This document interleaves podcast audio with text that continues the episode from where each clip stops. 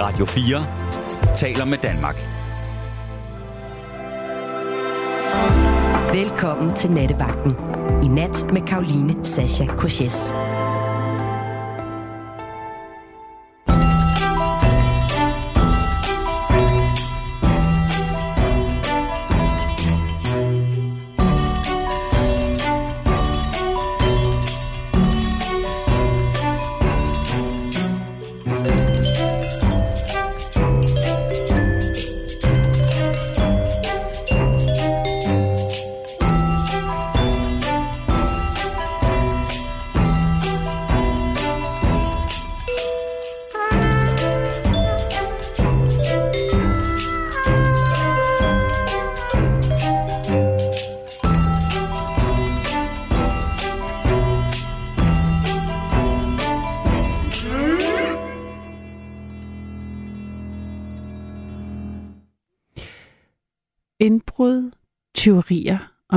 Og rapserier.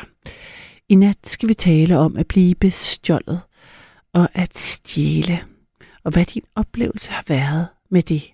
Enten om det er på den ene eller den anden side af loven. Personligt har jeg mest prøvet at blive bestjålet. Desværre.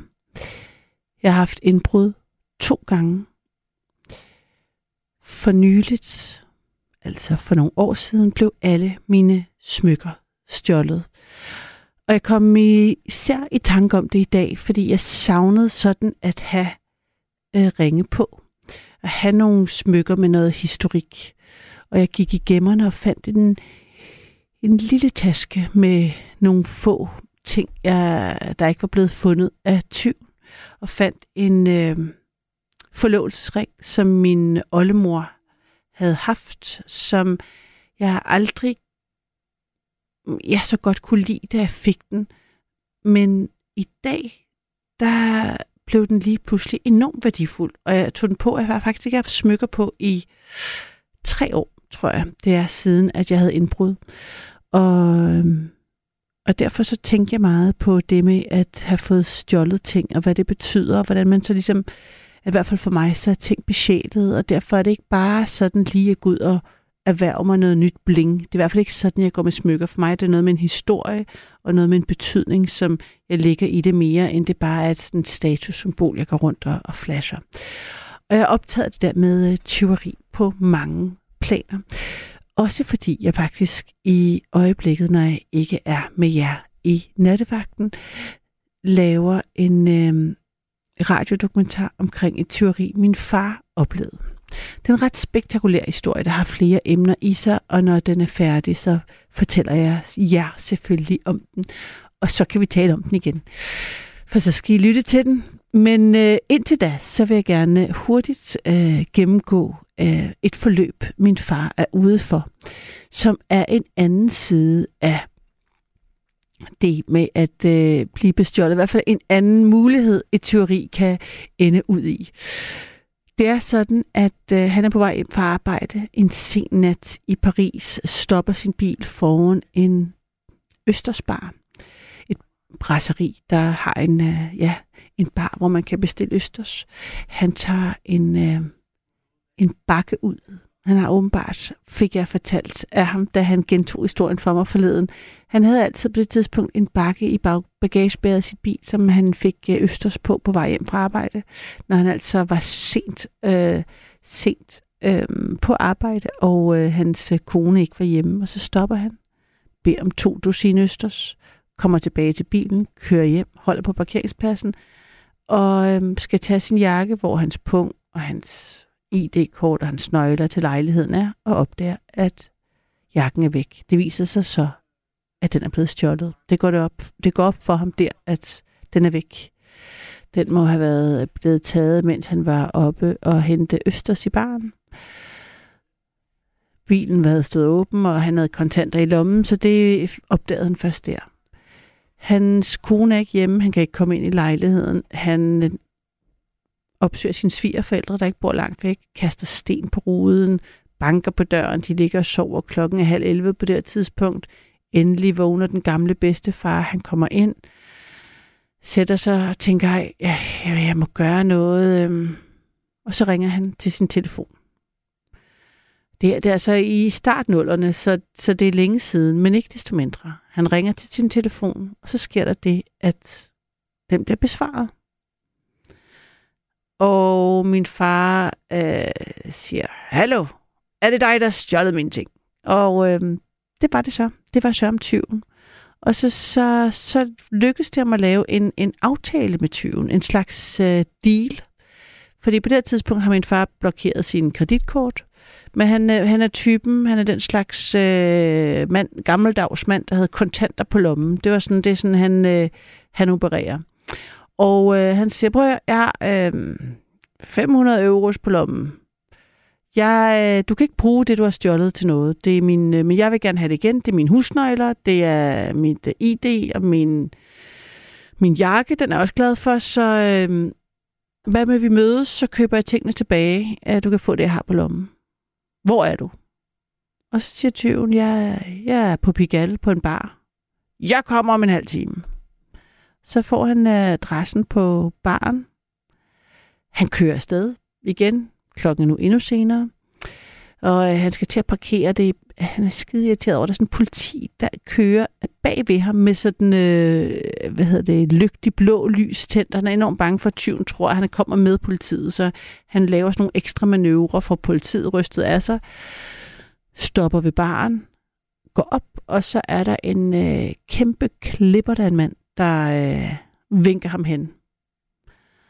Og øh, han sidder og drikker øl og siger til min far, sådan, puha, det er også, ja, det, jeg har også en dårlig dag. Og sådan, og min far bare sådan, jeg er helt sikkert, øh, hvor er mine ting? Og sådan ah, men skal vi ikke lige tage en drink? Og, altså, det havde da også været en lidt lang aften for min far, så han siger sådan, jo, helt klart, øh, giv mig en whisky, men altså, det er dig, der må betale, fordi jeg har kun de penge på lommen, som vi har en aftale om, vi skal give dig, så det, det, det, så længe du giver, så det er fint. Okay, siger tyven, bestil en dobbelt whisky. Og så begynder tyven sådan, om mm, det er også fordi, at øh, han havde faktisk, øh, han havde dræbt en mand. Og simpelthen, okay, ja, det, det lyder ikke så godt. Jamen, han havde været øh, fransk mester i boksning, og hans sidste mesterskab, så få dage efter mesterskabet var slut, så hans modstander var død af de kvæstelser, han havde fået under kampen. Og det havde gjort øh, manden så ulykkelig, at hans øh, sport, at hans, altså kamp havde forårsaget, at hans modstander var død. Han var gået helt i hundene. Og han, han, han havde haft en øh, frisørsalon sammen med hans kone, som han havde hjulpet hans kone i, og så var han gået fra frisørsalongen og, og konen, og nu boede han på gaden, og altså det var helt af helvede til. Øh, og min far sådan lidt, okay, du gamle, øh, det, det lyder som om, at du, du, nu må du tage dig sammen. Altså, det, det går ikke, det der. Du, du er en kæmper, det der, det, det går slet ikke. Øh, og hvor er mine ting? Jamen, det var også... Altså, han havde faktisk... Tyven havde smidt øh, min fars pung og nøgler på en metrostation. Og puha, han havde også smidt jakken i en skraldespand. Og så var min far sådan, ej, okay, alle, alle. Det her, det går ikke. Hvis du skal have dine penge, så skal jeg mine ting igen. Jeg skal ikke bare have min telefon. Nu må vi hente tingene. Hvor har du hentet dem? Så får han tyven ind i hans bil, kører til øh, Metro Argentine, som var tæt på Place de Concorde, hvor han havde øh, købt sin østers. Ned i metroen, kigge, finde metrostationen ned på skinnerne, og ganske rigtigt, der lå øhm, øh, nøgler og kort på skinnerne. De skal jo, hvad hedder det... øhm, de skal hente, siger min far. Jamen, det fikser jeg, siger tyven. Han har ligesom vågnet lidt op af sin selvmedlidenhed. Ikke, at der ikke var rigelig grund til at være øh, trist, men øh, øh, tyven får fat i ham, der passer metroen, og det er konstruktøren inde i det der, altså der er sådan et, øh, ja, og siger, prøv at høre, jeg er civil politibetjent. Øh, vi efterforsker en, øh, et tyveri. Monsieur Cochets, øh, min far, øh, han har fået stjålet sine ting. Tyven har smidt øh, tingene på skinnerne. Øh, vil de være venlige at hjælpe mig med at få dem op? Og metromanden, han siger, okay, øh, helt klart, ser jo tingene på øh, Øh, skinnerne, for annonceret, at metroen ikke skal køre, sådan, så han kan komme ned og hente tingene, for afleveret, øh, får, min far får så nøgler og pung øh, med papirer og ja, hovedsageligt husnøglerne, fordi han ville så gerne hjem. Hvor er så min jakke? De var så smidt i en, øh, i en skraldespand. De går op og leder i skraldespand. Den er så væk. Og så på det tidspunkt, det øs regner. Det er nat, hvor det virkelig regner i Paris. Og, og min far siger, okay, men det er fint nok. Nu har jeg fået mine ting. Du har fået dine penge. Pas, på dig, pas nu på dig selv. Og tyven var sådan, at man, han ikke ville køre ham tilbage til Pigalle. Det her, det er så, hvis man ikke kender Paris. De var ligesom kørt helt øst eller vest, og nu skulle Pigalle lidt sådan mere i midten op, så min far tænker, okay, det kan jeg da godt. Altså, så øh, det regnede så meget, så nu så kørte han hele vejen igen tilbage ind i byen for at sætte øh, tyven af. Og på det tidspunkt, så siger ham manden, jamen altså, vil du, du kender vel ikke, altså jeg har faktisk brug for et arbejde, kan, kan du hjælpe mig på en eller anden måde? Og så siger min far, øhm, altså, øhm, jeg kender øh, ejeren af et spillested, det hedder La Cigale, han hedder Monsieur Renault. Gå hen til ham og sig, at øh, du kender mig, og at øh, måske du kan være sådan brug som handyman. Men hvis du laver, altså, hvis du fucker det op, så kommer jeg efter dig. Altså, det, det, nu citerer jeg min far, det lyder sådan lidt... Øh, jeg ved ikke, hvad det lyder som om, men altså det siger han, han sagde til ham. Det gentog han to gange, og så meget skrab ud, men altså min far er ikke særlig høj, og hvis det her, det var en bokser, der var sådan en sværvægter på 1,80 øh, øh, høj, og cirka det halve bred, så ved jeg ikke, hvor meget det har betydet for, for historien, men hvorom alt er, så sætter han tyven af, øh, og så kører han hjem, og på det tidspunkt øh, låser sig endelig ind i lejligheden, øh, og spiser sin østers kl. 3 om natten. Det er jo en øh, vild historie. Ikke desto mindre sand. En helt anden øh, tyverioplevelse, end, øh, end jeg havde, der bare fået øh, stjålet mine ting og fået en forskrækkelse og øh, forbander tyven. Men øh, her viste sig så, at der var en, øh, ja, en historie i historien. Tyven ikke kun var en tyv. Han var også alt muligt andet. Det er vi jo som regel alle sammen. Og lige for at lave sådan den, altså den spekta- endnu en spektakulær krølle på den her historie, så øh, seks måneder senere møder min far Monsieur Renault, altså ham, der havde spillestedet, hvor han havde sendt øh, manden hen. Og det, altså vi er i, i, i sådan øh, 99, så det er sådan lidt før, at man lige slår folk op på nettet. Det er der, hvor en, anbef- en mundtlig anbefaling øh, betød noget at kende nogen, der kendte nogen. Og så møder han med Renault, og de spiser en frokost, og han, øh, han siger, Nå, men forresten, du sendte jo en fyr hen til mig. Ja, siger min far. Ah, men han er forrygende. Altså, ham har vi bare været så glade for. Han er jo virkelig en guttermand. Han står for uh, security. Altså, han, er, ham, han laver handyman, og så er han også blevet vagt. Og det er han bare, han er jo en, det er han virkelig god til. Min far sagde ikke, hvordan han havde mødt ham. Han tænkte bare, om det er en godt, fint videre, videre i teksten. Så øhm, ja, det er jo sådan næsten en, øh, altså det, det, det ville være altså en romantisk komedie nærmest, hvis vi så det på en film. Men ikke desto mindre sådan det gik. Altså, og med denne lille øh, fortælling fra øh, den store verden, så vil jeg kaste bolden videre. Egentlig, altså, jeg har, som jeg har skrevet på vores øh, Facebook-side, altså, ja, det her kan være oplevelser fra begge sider af øh, Øh, loven. Hvis du selv har begået et indbrud, eller har stjålet noget, vil jeg vældig gerne høre, øh, hvad der skete, hvordan, hvad der fik dig til det, og hvordan det kunne være. For historien med min øh, far øh, fik mig da i hvert fald til at tænke en ekstra gang om, at øh, man jo ikke som regel, man bliver jo som regel øh, tyv af en grund. Altså når det ikke bare handler om at stjæle øh, øh, slik i kiosken som barn, eller hvad man muligvis har råd til ud i på et tidspunkt. Øhm, så hvis du selv har prøvet at øh, stjæle små rapserier eller store ting, så øh, vil jeg øh, virkelig gerne høre om det. Hvis du altså har mod til at ringe til mig på 72 30 44 44, og selvfølgelig, hvis du selv er blevet bestjålet på den ene eller den anden vis, så vil jeg gerne høre, hvordan det foregik, og hvad du oplevede. Så natten er din, hvis du tør give mig et kald. Nummeret er som sagt 72 30 44 44. Du kan også sende os en sms på 1424, men bedst, hvis du har mod og generøsitet nok til at dele dine oplevelser med mig.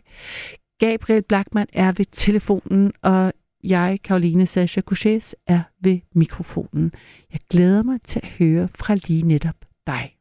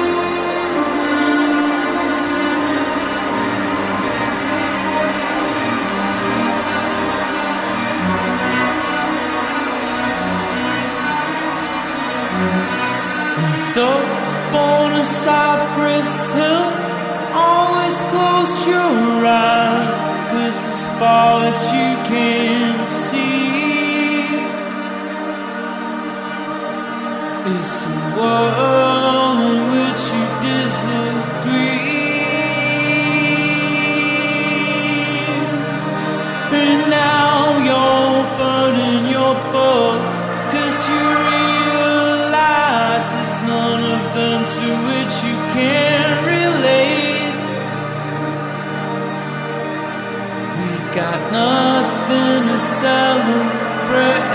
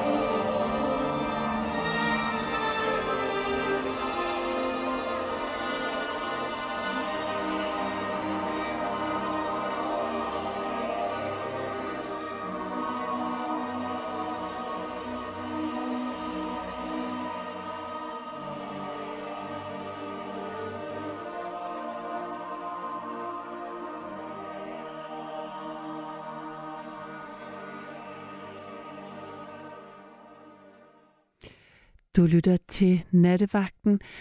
Nummeret her var et Choir of Young Believers med Have I Ever Truly Been There? Been Here. Og natten begyndte med The Freak Shows af, af Louise Alenius. Et nummer fra Elephant Man, som var en sommerballet på et tidspunkt. Det her er jo som sagt nattevagten. Du kan give mig et kald på 72 30 44 44, 72 30 44 44. I nat taler vi om indbrud og tyverier og små rapserier, både dem, du har oplevet og dem, du har lavet. Og jeg håber, du vil fortælle mig øhm, om dine oplevelser. Jeg har Osak med. Er det rigtigt? Ja, det er rigtigt, Karoline. Hej. Hej. Tak, tak fordi, at uh, du ringede ind. Jamen, tak fordi du var med. Hvad, øh, altså har du prøvet øh, at øh, blive bestjålet eller at stjæle? Jamen, øh, min historie er ikke lige så, lad os kalde det drastisk, som det din far har oplevet. Jeg har Mm. lyttet med fra start af. Øh, det er nok et lille rapseri, og det er tilbage, der var flaskedreng i øh, den lokale købmand nær mig. Ja. Øhm, det er sådan så, at jeg finder sådan et øh, pendlerkort øh, nær sådan en flaskeautomat. Ja. Og den her flaskeautomat, den har jo sådan en beholder, som vi tømmer øh, dagligt, når butikken er ved at lukke. Mm. Og øhm, ved flaskeautomaten, der finder jeg det her pendlerkort her. Og ved, omkring det her pendlerkort, øh, der kan jeg jo se et billede og et navn. Men så ved inderlommen, så kunne jeg faktisk se nogle kontanter. Mm. Og, og jeg er jo så gammel, og jeg er jo stadig sådan en flaskedreng, så der er jo ikke mange penge, jeg tjener. Jeg vælger så at, ja, at tage de her penge. Og ja, det bider mig sådan lidt i nakken. Og, og siger, tænker, skulle man og skulle man ikke. Og man bliver jo fristet, og den tager jeg faktisk så. Mm. Øhm, Hvor meget var det? Det var omkring 500 kroner, tror jeg, i kontanter. Mange penge her liggende i sådan en pendlerkort. Og, Ja, det er jo en, hvad, en 15-16 år tilbage. ja, Øh, Og det viser sig så, at det faktisk er en ældre dame, øh, der har tabt det her pendlerkort. okay. Og jeg bliver jo, jeg, jeg får det så skidt, øh, at jeg faktisk gemmer pendlerkortet, men beholder pengene og leverer øh, pendlerkortet til kvinden næste gang, jeg ser hende, fordi det er en kunde, vi faktisk har ret tit på besøg på den lokale købmand. Ja. Og hvor gammel er du, Øh. siger du? Hvor gammel er du på det her tidspunkt? Øh, der er jeg, hvad er jeg, 16 år gammel, tror jeg. Ja. Ja. Øh, og jeg møder jo en kvinde, og hun kan faktisk ikke huske noget til de her penge. Og jeg ved ikke hvorfor, men jeg nævner faktisk ikke, at jeg har taget de her kontanter. Og dagen i dag er jeg faktisk stadig... Øh, jeg har meget dårlig samvittighed over det. Jamen, Øh, så det var sådan en hapser, jeg havde, og ja, hov. til, ja, til snacks og sodavand og biograftur, tror jeg, det blev til. Øh, og jeg tror stadig, hvis jeg mødte den kvinde i dag, så har jeg en rigtig, rigtig stor undskyldning klar til hende. Jamen altså, usak, hvad, hvad, du falder lidt ud. Er du ude, du er ude at køre? Jeg er ude at køre, ja. Prøv lige at, det er fordi, jeg har lidt... Er det bedre? Sådan? Ja, ja, det tror jeg er bedre. Ja, Ja, fedt. jeg kører i bil, og har det trådt lidt, lidt tæt på. Ej, fedt. At du kører Så- at du ikke i liv, du kører det er forsvarligt nu også, ikke, mens du Det er kører? forsvarligt, Ah, ja, ja, Fedt, ja, fedt, det er forsvarligt. ja, det, det skal ikke være min skyld, Jeg har at lige du... fået fri fra arbejde, så jeg er på vej hjem. Ej, fedt. Og tillykke med det, Ja. eller hvad det hedder.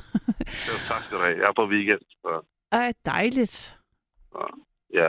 så det var lige en ting, jeg gerne ville dele. Jeg tænkte, jeg skulle komme ud med det på den ene eller anden måde. Så det var faktisk ret rart, at man kommer ud, kommer ud med det på den her måde her. Jamen, jeg er så glad for, at du fortæller den her historie. Jeg kan totalt sætte mig ind i det. Altså, jeg kan, jeg kan altså fuldstændig se det for mig, at det der med, at Ja. ja. man er ung, og 500, det er godt nok meget, når man arbejder ja. i en flaskeautomat.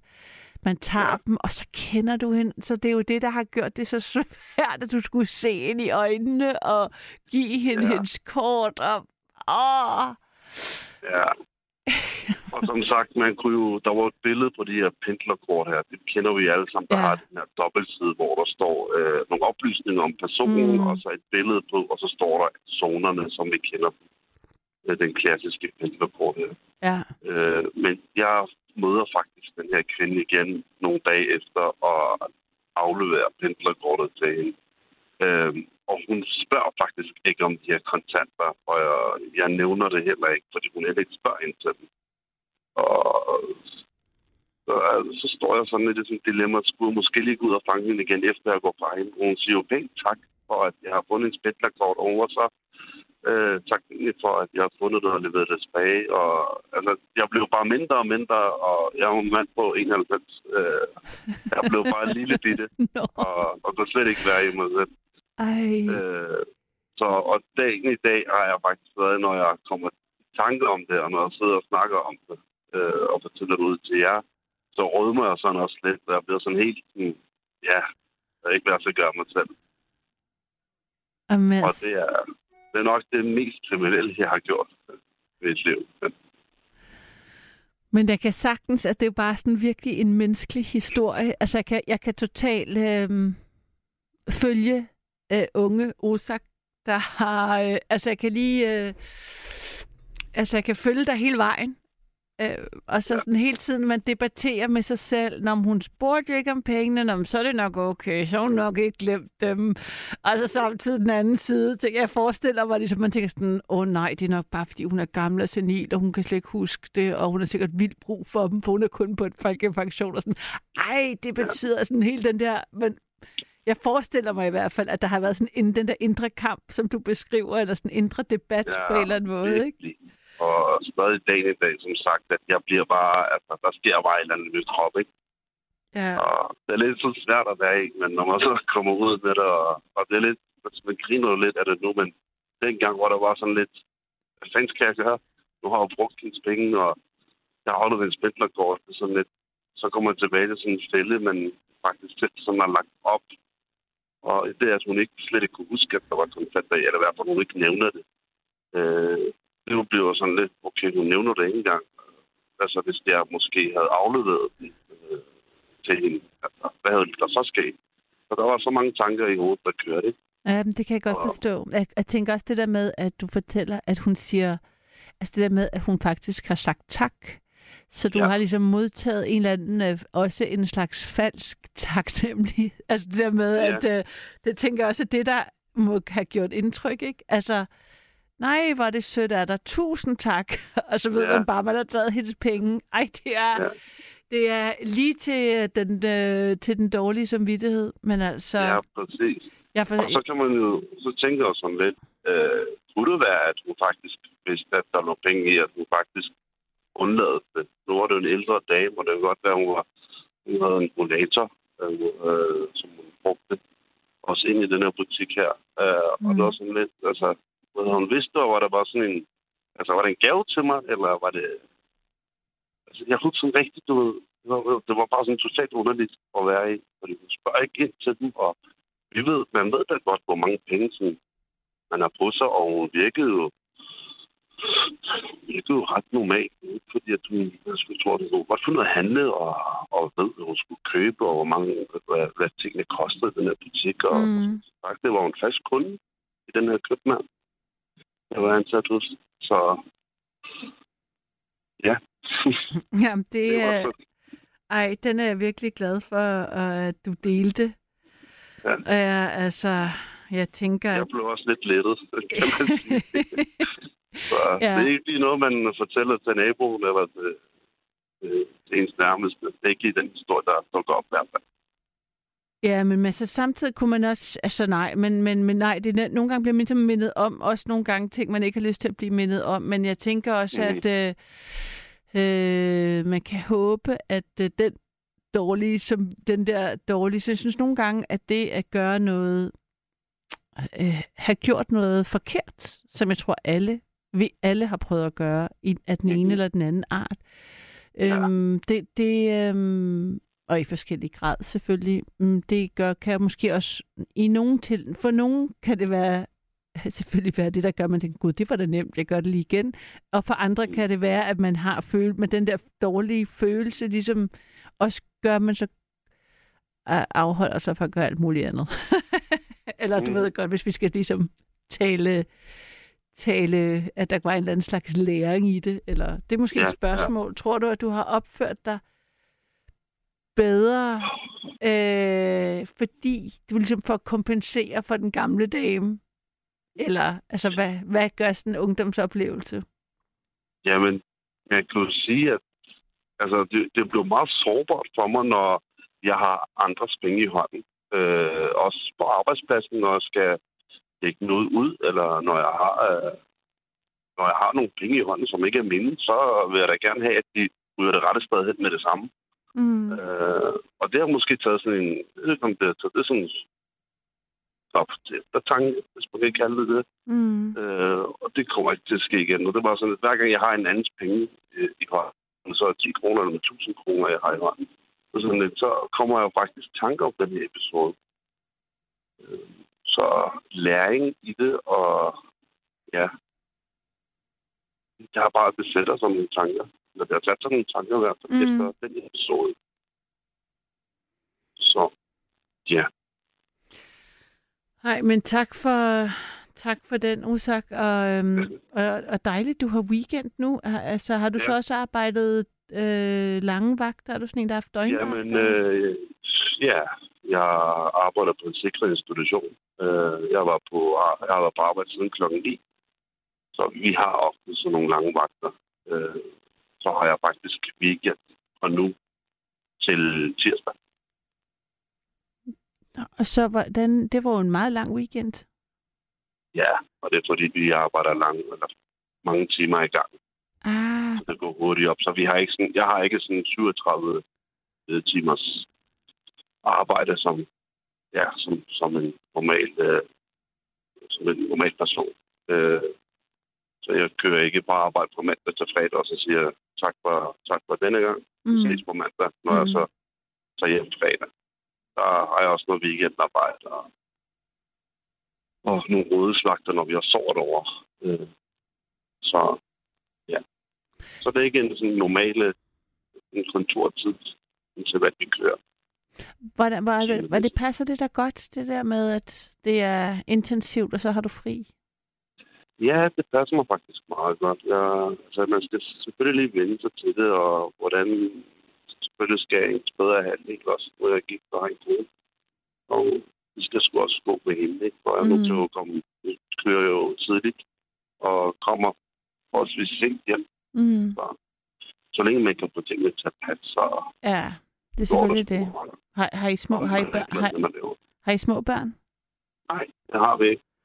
Nej, fordi det er selv... gift her i øh, oktober sidste år. Det Ej, ikke, tillykke. øh, ikke, jo, tak. Okay, du kører tra- det er traditionelt, man bliver gift, så dum, dum, dum.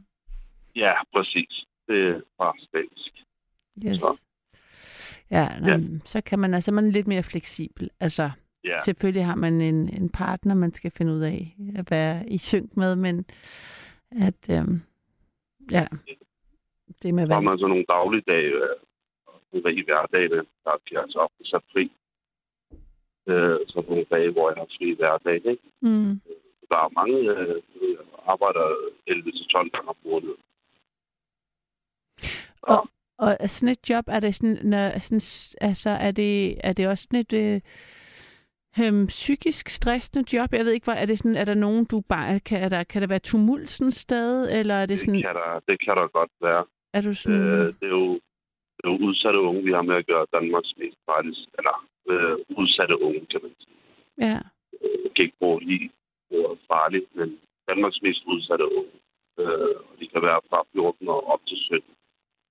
Øh, så det kan der godt være. Og der har været dage, hvor det også har været psykisk hårdt, hvor man virkelig næsten ikke kunne komme hjem, fordi man bare er brugt ud af energi. mm. Så Ja. det kan det godt være. Fordi sådan, sådan et job, nu ved jeg ikke, hvad, hvad du laver sådan et sted, men altså, om, altså øh, prøver man altså sådan også at hjælpe, eller er det mere sådan håndtering af sikkerhed, eller altså sådan, hvordan, hvor Ja, meget... men det er jo, altså det er jo det med pædagogik og neuropædagogik, vi kører. Øh, og vi har jo de her low, øh, vi kører lav arousal tilgang med de unge. Og vi aktiverer de unge, efter de har været på skole. Øh, vi haft et skoletilbud. Efter kl. 15, der er de så på afdelingen, hvor vi så kan aktivere dem i handen, eller at spille Playstation, eller nogle gange backgammon, lave noget mad med spille noget bordtennis. Der er forskellige aktiviteter. Og det er jo unge, der enten er en afzone, de har været ude og lave noget simpelthen, eller er det nogle unge, der faktisk ja, er blevet opsat af under en pædagogisk observation, som kører igennem sådan noget UKN-forløb, ungdomsmiljø. Mm. Og, så det er jo faktisk sådan et pædagogisk arbejde. Det er sådan, ja, højt niveau, kan man godt det. Og har du, hvordan, altså, for det jeg tænker bare må være, har, altså, øhm, har du så sådan, hvordan, har du en, en, en, uddannelse, der kan øh, sådan støtte op om det, eller er det sådan øh, Altså, mere ja, din person, der kan gøre, gøre at du kan Ja. være der? det er nok min personlighed Ja. og den tilgang, jeg har til de unge, og den relation, jeg, jeg har, eller jeg får med dem. Jeg er ikke uddannet pædagog. Jeg startede jo med at være frivillig i nogle organisationer og haft nogle, sådan, nogle øh, mentorprojekter eller Ja. samarbejde med, med kommunen, Ja. hvor jeg faktisk nærmest blev sådan headhunted lidt ind i, i det her med, med pædagogikken. Øh, opholdsstedet starter med, og så rykker jeg faktisk videre til en institution, som er sådan lidt mere hardcore, hvis man kan sige det sådan. Ikke? Mm. Øhm, men jeg har sådan arbejdet mig op til det. Øh, ikke fordi jeg har taget en pædagogisk uddannelse eller noget. Det har været ja, den, de relationer, jeg har haft med de unge, og det var jo blevet set af de forskellige ledere og koordinatorer på min vej, som så faktisk har mig helt vejen herover. Eller helt op til en institution. Og, og jamen, fordi jeg kunne nemlig godt forestille mig, at det der, det er sådan noget, det kan man ikke lære på en skolebænk. Det er noget, man har. Altså, det, det, det har noget med personlighed at gøre. Altså, hvem er man som menneske, tænker jeg, til at kunne håndtere. At Ja. kunne både være sådan, sætte sig i respekt, men alligevel have empati. Og Mm. at det må være en, det er en vild blanding Ja, af ting, du skal kunne. Og have en forståelse for den unge, den unges behov, og hvorfor den unge er, som Mm. han hun er. Øh, og have en forståelse for det hele. Og så igen en meget vigtig ting, øh, det redskab, jeg er, er god til, det er jo, at, øh, at man har man kan komme ind på den unge og have empati med den unge, er rigtig vigtigt, især i lige den der branche her. Mm. Øh, og der kan man altså nå rigtig langt. Øh, og der får man altså nogle point, øh, kan, man, kan, kan, kan man sige, ikke? Kan, kan du mærke, altså i forhold til, hvor mange dage føler du, at det er helt håbløst? Altså, har de en, chance? er det håbløst, eller hvor nogle gange tænker du, at jeg kan gøre en forskel? Altså, hvordan, eller, eller bare en lille, det, jeg kan gøre en lille bedring her. Altså, hvordan vil, vil du sige, hvad er fordelingen? For det må være sådan, synes jeg tænker, næsten må være det hårdeste. Ja, og de dag er der jo også. Øh, men altså, det er jo, der er jo de dage, hvor de unge ikke øh, sådan rigtig har lyst til en, og har de her off-dage, og de bare har tankemøller, fordi de er jo spadet inde, og de har jo nogle, de, de får taget nogle ting fra dem, som, altså, de har jo ikke telefoner i, i lige så grad, som de har i, på et normalt opholdssted. Øh, her kan de have en telefon en time om dagen og to timer i weekenderne. Øh, det er også sådan lidt, hvordan den unge er, og igen, hvordan man går ind til den unge, kan man sige. Øh, så det handler også lidt om, hvordan, hvor, hvor, hvor højt et niveau man møder ind på arbejde med. Mm. Øhm, og det kan faktisk være rigtig svært, hvis man faktisk kommer hjemmefra og, og faktisk ikke lige er, er på dupperne og, Ja. ja. og har en lang dag herhjemme eller et eller andet. Ja, det kan jeg sagtens sætte mig ind i. Øhm, Så. Ja, ja, også fordi at alle de unge der, ligesom nu, nu uden sammenligning, altså bare lige for at spænde en, en, en tråd tilbage til sådan, hvor den natten startede, altså man er jo, det er jo som regel, jeg kunne forestille mig, at det er unge, der også har haft en svær barndom, de Ja. fleste af dem, ikke? Bestemt, bestemt. Så derfor med nogen, der, der er jo en grund til, at de er endt der, som ikke er. Ja. deres skyld nødvendigvis, eller i hvert fald nogle omstændigheder, som... Ja, så øhm, jeg tænker også, øhm, det må være svært at være vidne til, men Ja, og især også, at man, lige, man får jo at vide, hvorfor de unge er der, og man får deres sag sagt, og man læser lidt op om den unge, øh, når de så bliver sendt ud til os. Og det er jo sådan lidt, så skal man prøve at arbejde med nogle handleplaner, kommunen også sender ud. Øh, og det kan være alt fra A til Z, og det kan ofte også være lidt svært at, at navigere i. For vi er jo trods alt mennesker, og det er også svært at arbejde med mennesker mm, mine kammerater er, er, er de fleste arbejder på et kontor, og de kan tænde en computer, og så kan de sende nogle mails rundt, og når de ikke når det, så lægger de det til, til vente til dagen efter. ja, præcis. Øh, Sådan er det ikke, når man i menneskebranchen. Nej, der er der lige andre ja, ord, ikke? jo. Og ja, øh, det kan ofte være svært. Mm. Øh, med mennesker, især når det er unge, der kognitivt ikke lige er, er, er, er, er i normal øh, stadie som nogle andre unge. Jeg forstår, jeg forstår. Så Nå, men altså, sejt, at, øh, fedt, at du øh, laver sådan et stykke arbejde, altså hatten af. Jo, tak. Nå, men det der, altså, det er jo sådan noget, det er jo sådan noget, der laver sådan nogle gode mennesker forskellige steder i sådan systemet, der holder, holder det hele lidt sammen, ikke, tænker jeg. Ja, det, det er det. ja.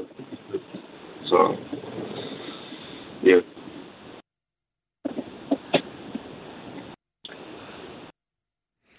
Tror du, du kan, altså er det sådan, tænker du, er det sådan et sted, man også bliver, øhm, altså man, øh, kan man holde til det, eller, eller er du glad for der, hvor du er, eller er det hårdt, eller hvordan? øh, så jeg er temmelig glad for, for at være der. Og det er jo fordi, at man, man kommer ind og, og har med, med nogle unge at gøre, som virkelig er udfordret og har været ude i noget råd. Som, men altså, de har været på et helt forkert øh, spor, som Mm. man skal prøve at rette ind igen. Mm. Den at arbejde med, med de unge er, er faktisk ret spændende. Øh, og så har jeg også en, en rigtig god øh, kollegagruppe, jeg er rigtig glad for. Og har været på arbejdsmarkedet i en del år nu. Øh, og det er, det er rigtig fedt at, at, at arbejde med nogle mennesker, der virkelig brænder for den der kerneopgave, som man også selv brænder virkelig meget for. Mm. Så, og det, det gør det spændende og fedt at tage på job. Så, kommer, så er der en ung, der kommer videre i systemet, så er der en ny ung, og så skal man så har han nogle anderledes udfordringer, eller nogle ting, man skal, være, Mm. man skal øh, have mere vægt på. Øh, Og det er det, der gør det lidt spændende, synes jeg. Så, ja. Jamen, det kan, det kan jeg godt forestille mig. Nå, men altså, Osak, tusind tak for samtalen, altså. Men, øh, det er mig, der takker, og tak fordi jeg lige måtte komme ud med det her. Jeg synes, øh, jeg har ikke hørt øh, nattevagtsradio på Radio 4 før. Og jeg tænkte jo bare, at bilen var kørt hjem, og så kunne jeg bare høre det her med teori og hamstre, og hvis man har haft en brud. Og så hørte jeg jo din fars øh, historie. ja. Men, øh, ja, det var ret vildt. Øh, det tænker jeg heller ikke lige. Det er også en historie, man er, kommer til at glemme lidt så. Ej, så fedt. Og det er lige det, der er, man håber på, når man sætter sig her og øhm, taler ud i natten, uden at vide, hvem der er øhm, derude bag de forskellige højtalere, at at, at der er nogen, der tænker, ej, jeg har en historie mod med, jeg har en oplevelse, jeg gerne vil dele. Så øhm, tak for det. Jeg plejer altid at sige, at det kræver øh, mod og generøsitet, fordi at øh, andre får også noget ud af at lytte til andre Ja. menneskers oplevelser. Så tak for det. Jamen, det er mig, der takker. Og kom godt hjem, og god weekend. Jamen, jo, tak. Og Ja, som god arbejdstid til dig, og, og, og god nat. Ja, og ring igen en anden gang. Ja, det skal jeg da gøre. Fedt. okay. Jamen, nu må du have det godt. Tak. Hej, tak. Det her nattevagten, mit navn, det er Karoline, og i nat, der er udgangspunktet for samtale indbrud, tyveri og små rapserier. Altså, hvad, øh, hvad en side af loven, at du har været øh, på. Der er en, der skriver her, for du kan nemlig sende en sms på 1424. Jeg har, har været vidne til et røveri hos en gammel homoseksuel mand. Øhm, ej, nu forsvandt den. Var det dog frustrerende. Det er sådan, at øh, når der kommer en ny sms, så forsvinder den, man læser op. Den er her. Der var nogle rocker, der brød ind hos ham og stjal en masse penge, han havde gemt. Han øh, var statist på en ny teater og kendte nogle af de kendte skuespillere. Jeg lærte her Andersen at kende øh, ved, at jeg var autodidakt hjemmehjælp fra Landsforeningen Sind. Det var jo i nogle, det var i nogle timer hver dag, da jeg var i 20'erne og i 30'erne. Hold da op, det lyder som en meget vild øh, historie at opleve, Ejner. Tak fordi du delte den.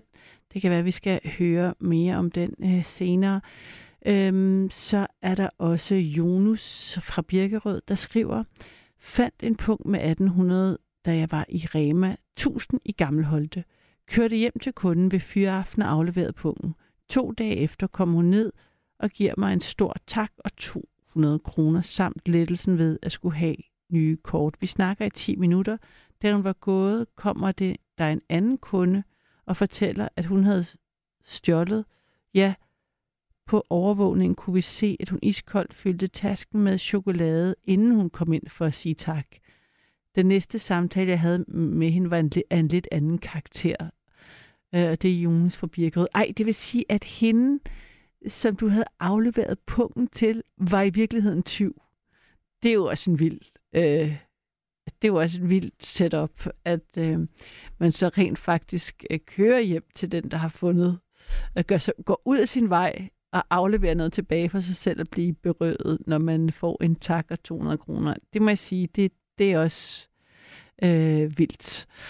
Nå, men jeg har en ny lytter igennem, og det er Judith. Er det rigtigt? Ja, det er det. Hej. Eller god aften, eller god, Ja, nat- god, god efter, nattetider. ja, god Ja, efter midnat, ja. som en af vores øh, lyttere har fundet på. Ja, netop.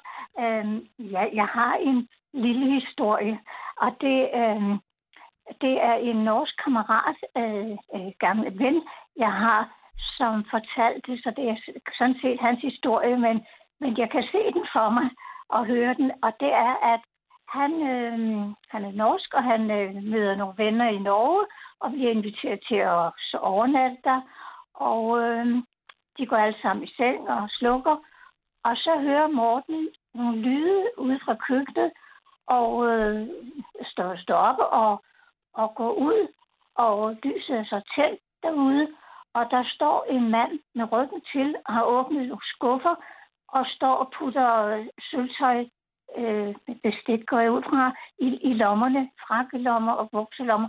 Og så siger Morten står i underbukser og siger, det må du da ikke. Altså, øh, står du og stjæler? Man må da ikke stjæle. Mm.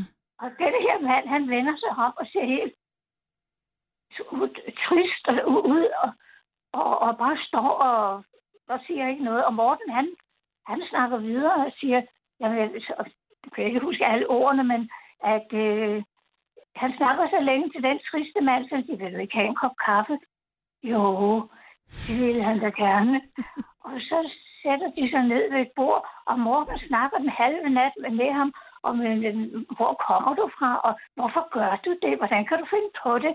For Morten, han er sådan en usk, sådan en uskyldig person, som, som bare går lige til. Så jeg tænkte, ja, var du ikke bange, øh, spurgte jeg ham. Nej, det, jeg har jo ikke gjort noget forkert. Så øh, de sad og snakkede længe, og Morten sagde, er du sulten? Jo, så han smører mad, mad til ham, og de sidder og snakker videre. Og da de andre står op hen ad morgenen, så kommer de ud og hører om tyven, og jamen, øh, så snakker de videre. Og så er han jo åbenbart blevet sendt ud af døren og farvel og have det godt, eller sådan noget.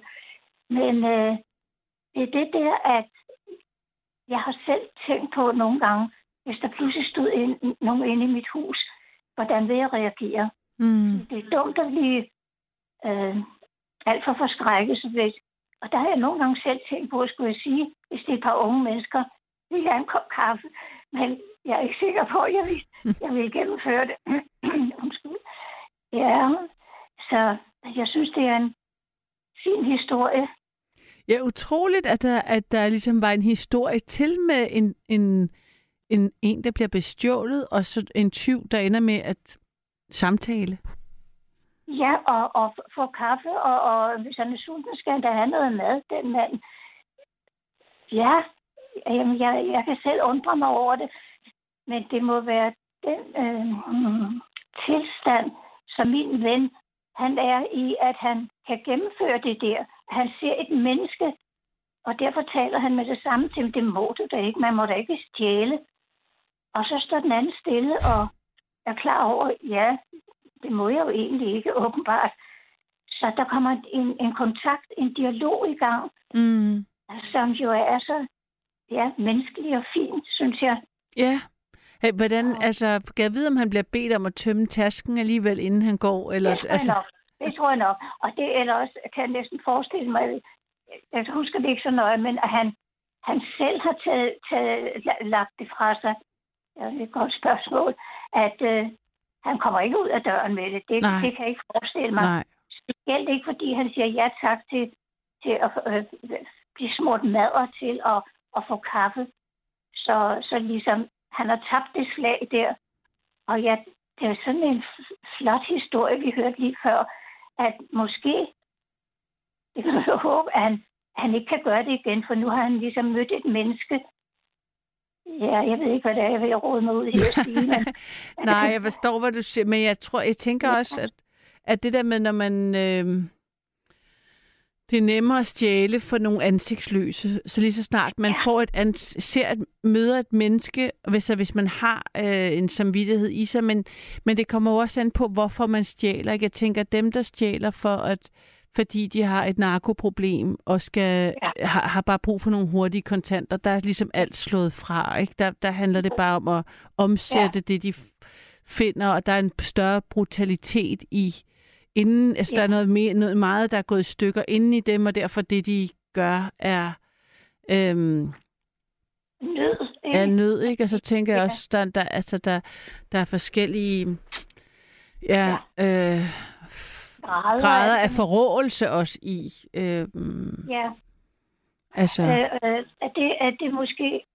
Ja, det, det, det ved jeg ikke, men de sad i hvert fald og snakkede, så måske har det ikke været en narkoman, fordi Nej. så skal man ud og have sit stof så hurtigt som muligt. det er det. At det, det, de slår følelserne fra, for ellers kan, kan man jo ikke gennemføre at gå, gå træde over den grænse, der er ind til andre mennesker.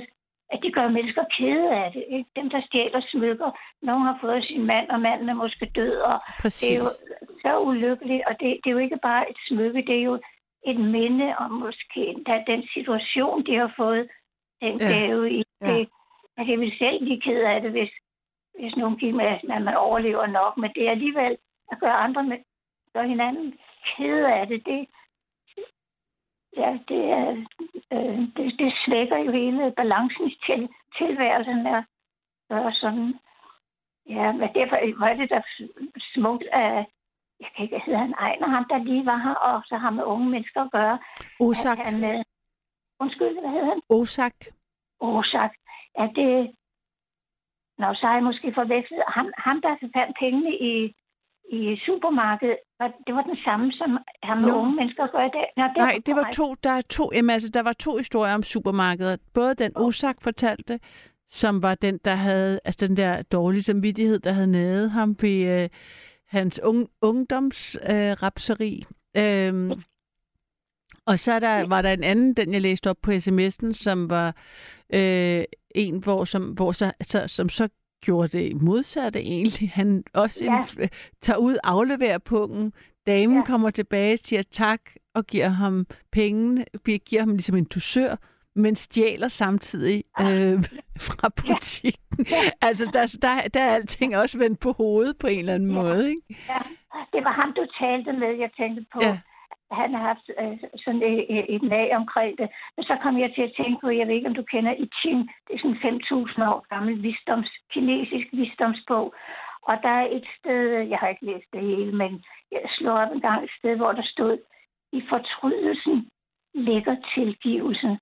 Og nu er der måske, derfor kan man jo godt komme i fængsel, eller at man kan ikke bare, selvom man er tilgivet, så skal man jo tage sin straf, hvis man ellers bliver fundet. Men for ens egen skyld, det der med virkelig at fortryde, det tror jeg gavner en at, at kan man sige, tænke, at øh, føle på den måde, at det bare jeg aldrig havde gjort det. Mm. At det, der er noget sundt i det, tror jeg. Og det er måske derfor, at den siger det, at, at i, i fortrydelsen, og det skal så være ægte fortrydelse, der ligger tilgivelsen inde i den handling, tænker jeg. Så Det, det synes jeg er meget klogt. Øhm, det, det kan jeg godt forstå. At ja. der er, altså, at den sandhed, der ligger i det, det, det, ja. altså, det får, jeg mener, det er vel også en del af sådan også vores straffesystem, at hvis man tilstår og angrer, så kan det, altså, så er der sådan en, nogle formidlende omstændigheder i form. Altså, hvis man øh, benægter og virker ligeglad. Det har jeg da ja. Ja. i, i sådan, øh, har jeg da flere gange, synes jeg, øh, ja. læst og hørt, når man ligesom, altså i sådan i kriminalsager, men øh, Ja, så nu er jeg jo ja. ikke juristen i nattevagten, men, øh, men, men også bare menneske til menneske, man, man har jo, altså jeg kender dig selv, at så længe folk siger, når folk siger undskyld og står ved, tager ansvar for det, de har gjort, Ja, eller erkender i det mindste. Altså sådan den erkendelse, det, det, det er også det, der gør, at man kan tilgive folk og komme videre, for Ja, eksempel. ja. Det værste Altså- er, når folk ikke vil, øh, lader som om, det aldrig er sket, eller lader, ikke tager det på sig. Det, har, det, det tænder jeg helt af på. Det har jeg prøvet et par gange. Åh oh, nej, Judith, har vi mistet dig? Nå, det Line, vi har det, selvom jeg synes stadigvæk, jeg kan se hende på øh, linjen. Men Gabriel, hvad hedder det, øh, kaster sig over telefonen og ringer igen. Jeg har lige været til et møde, hvor at jeg var blevet lovet, at øh, det var fikset, det her problem. Men øh, der kan man bare se, at øh, det var det så overhovedet ikke. Jeg har en sms her. Øh, den lyder, min veninde mand fik stjålet sin flotte guldkæde. En mand kom hen og spurgte, om han havde noget ild. Han stikker hånden i lommen for at finde en lighter, så river manden hans guldkæde af og løber. Hold da op, det er da også noget af en voldsom oplevelse. Så har jeg Judith tilbage. ja, ja. Ej, Øh, det er godt. Det, ja, det, det er. Lige da du sagde undskyld, så, tæ- så tænkte jeg det selv, at undskyld, det, det er altså meget vigtigt at lære. Øh, jeg, jeg kan stå i en bus og blive trådt eller over tæerne, det er jo ikke, eller over hele, mm. hele forfoden, uden at folk siger noget. Og de har jo ikke gjort det med vilje, men altså, når, man, når nogen siger undskyld, så lige så tilgiver man det altså også. For, øh, øh, men ja, det, ord undskyld, det, det betyder meget. Ja, Altså, det, jeg synes, det er så vigtigt også at lære sine børn at sige undskyld, og at sige tak, og, og et ordentligt nej er et rigtigt ja. Den der undskyldning, den, så blæser det væk, mm, synes jeg på en måde. Ja. Hvad er det her nu, ja? Ja. ja. tænker. ja, ja. Nej, men jeg lytter bare, og øh, jeg lytter og tænker, og er enig. Altså, det var som om, jeg havde ikke, Ja. øh, jeg havde ikke noget... Øh, jeg, jeg, du sagde det så fint, Judith. Altså, jeg, Ja. Så, jeg, så jeg, sådan, den eftertænksomhed, der lå i det, det, det, det synes jeg var så fint, så jeg, jeg, jeg, jeg ligesom bare dvælede lidt ved det. Ja, altså nogle gange så siger jeg, øh, det er noget, jeg har trænet mig i igennem Ja. nogle år, Ja, at, at, at sige undskyld. Og nogle gange, så siger jeg det måske også, uden at jeg egentlig har gjort noget helt forkert. At, men jeg kan bare se på, at der er et menneske, der måske er blevet, der lukker af, eller bliver såret, øh, og så siger undskyld, har jeg sagt noget forkert. Mm. Og så åbner det lidt, lidt op igen. Mm. Men øh, lad os sige undskyld for noget, man virkelig har gjort. Det, det kan godt kræve mod, men Meget. Og Ja. selvindsigt, og mod og selvindsigt, tænker jeg. Og, og også, at man skal være klar til ikke at... Altså, det, det betyder jo ikke, at hvis man siger undskyld, eller anerkender, at man har gjort noget forkert, at den anden part godtager det heller. Det kan man jo heller ikke... nej. Men man, man, man kan række en hånd ud, men man ved Mm. jo ikke, om den bliver taget ikke, på Mm. samme måde. Og så, så har man gjort det, man kan. Så kan man ikke komme længere på det tidspunkt. Så, eller med det menneske. Mm. Så, øh, men det betyder, det betyder, undskyld betyder jo, at jeg fortryder det. Jeg vil, jeg vil gerne have gjort det op. Jeg vil gerne gøre det op igen, hvis jeg... Men det kan man jo ikke altid Mm. med noget, man siger eller, eller gør. Sk- skæld for at være lidt for skrab med, med sine børn. Mm. Så, Mm. så siger jeg undskyld, og, men, men, øh, og så prøver jeg at, at styre det lidt mere. Det er jo ingen grund til, børn, børn forstår jo øh, ting, man siger, øh, altså øh, anvisninger eller, eller øh, øh, øh, hvad hedder sådan noget, øh, at øh, det skal du ikke gøre det. Man, behøver, man kan bare sige det. Man behøver overhovedet ikke Mm. sidste op. Men, men det, det, det, sådan noget, det kan komme af... Altså, jeg har opdraget med en mor, der hun blev hysterisk i løbet af 0,0, og så hvis jeg råbte og skrædede, og hun skældte ud, og du ved, så krum, krumler man så bare sammen indeni. Øh, og det er sådan, hun måske selv er opdraget, men den opdragelse, man har fået, den giver man jo tit videre u, u, ubevidst. Ikke? Så det, den kan man jo lige tage lidt fat i, hvis, hvis man kan. Ja, kan. bestemt. Ja, men bestemt. Det tænker jeg må være ens øh, opgave. Der er en, der skriver her, Ja. synes der er stor forskel på undskyld og beklager. Beklager er for mig ved mindre uagtsomme fejl. Undskyld er ved de store ting. Ja, det, det er jeg med på. Øh, Når en øh, politiker beklager noget, så siger jeg, ja, jamen, det er jo godt, men så er der nogle politikere, der siger undskyld for noget, der er sket for flere generationer i forvejen, og det, Det, Det har en der symbolsk, det. det tænker jeg, det er jo en symbolsk værdi, fordi der Ja. er behov for at blive anerkendt for noget, man ikke er blevet anerkendt for. Ikke? der, der, er det, der tror jeg, det er på sin plads, for det, det kan man jo se på børnehjemsbørn og, og Præcis. grønlandske børn, at, at, hvor, hvor ydmyget de er blevet mm. af ubetænksomhed, øh, og øh, at, at så må man tage sig, tage sig sammen og sige undskyld som politi. Der var en, øh, var det hele Torning, hun kunne, ikke, hun kunne ikke sige undskyld, men det, øh, det gjorde Mette Frederiksen så også, og det, Mm. og det betød noget for de mennesker, så Det det, det. man kan se resultatet, altså det, det er bevist, når man ser de ældre mennesker, der sidder der, har ydmyget og er slået og meget værre. Øh, nu sidder de som ældre mennesker og, og, og, og græder, når, når de får en undskyldning. Så, så forløsende er det åbenbart. Så ja.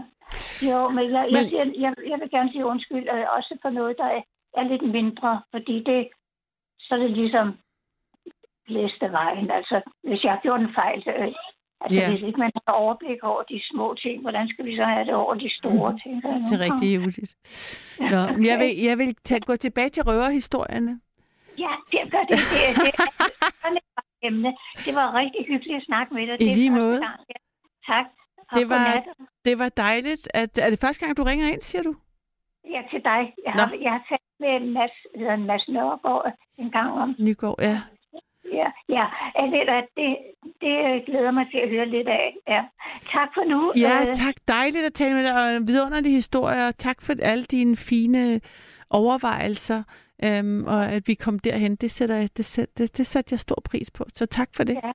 Og i lige måde, og det gør du altid, uddyber. Tak for nu, øh, Okay. og, og god nat. Ja. Tak skal du have. Det her er Nattevagten, og du kan også ringe ind. Nummeret til er 72 30 44 44. 72 30 44 44. Du kan også sende en sms på 1424.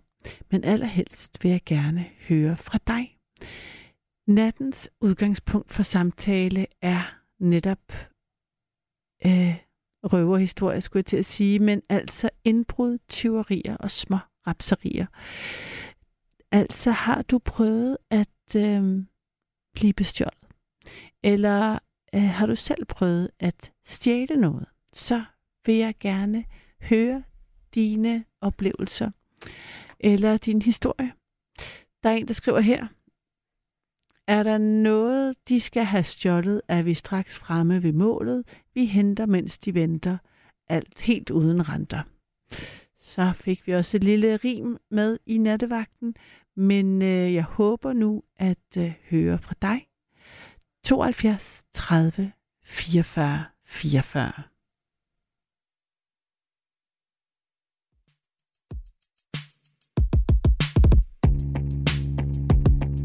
How they got inside, oh really, I don't know. Can't keep letting randoms up inside your home. Drink too much, know you drink too much, know. Spirits in your blood is seeping through your soul. God, I need some water, I need some water. Look up to the sky and I feel closer to you. Get on, get even. Get on when you kill a two piece. Look up for me. Not far, baby, even when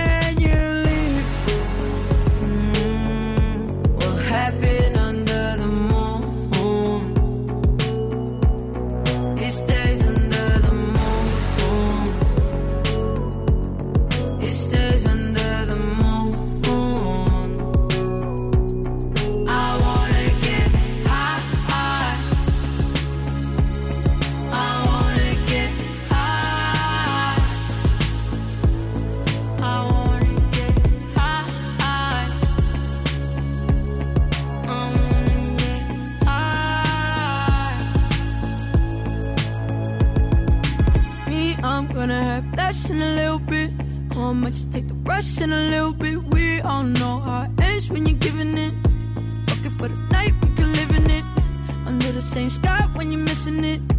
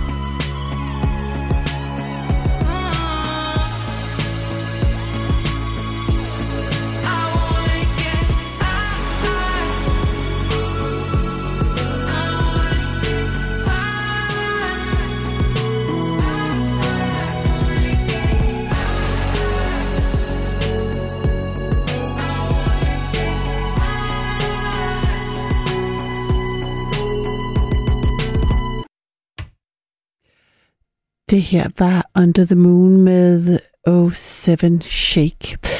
Det er nattevagten, og øhm, vi leder efter røverhistorier. I hvert fald vil jeg gerne tale med folk, der har oplevet at blive bestjålet, eller måske at stjæle selv. Der er et par sms'er, så jeg ringer lige. Øh, jeg læser lige nogle af dem op. Der er en, der skriver her, øh, undskyld er blot en erklæring om en intention. den får først betydning, hvis der sættes handling bag i form af ændret adfærd. Med venlig hilsen, Håkon.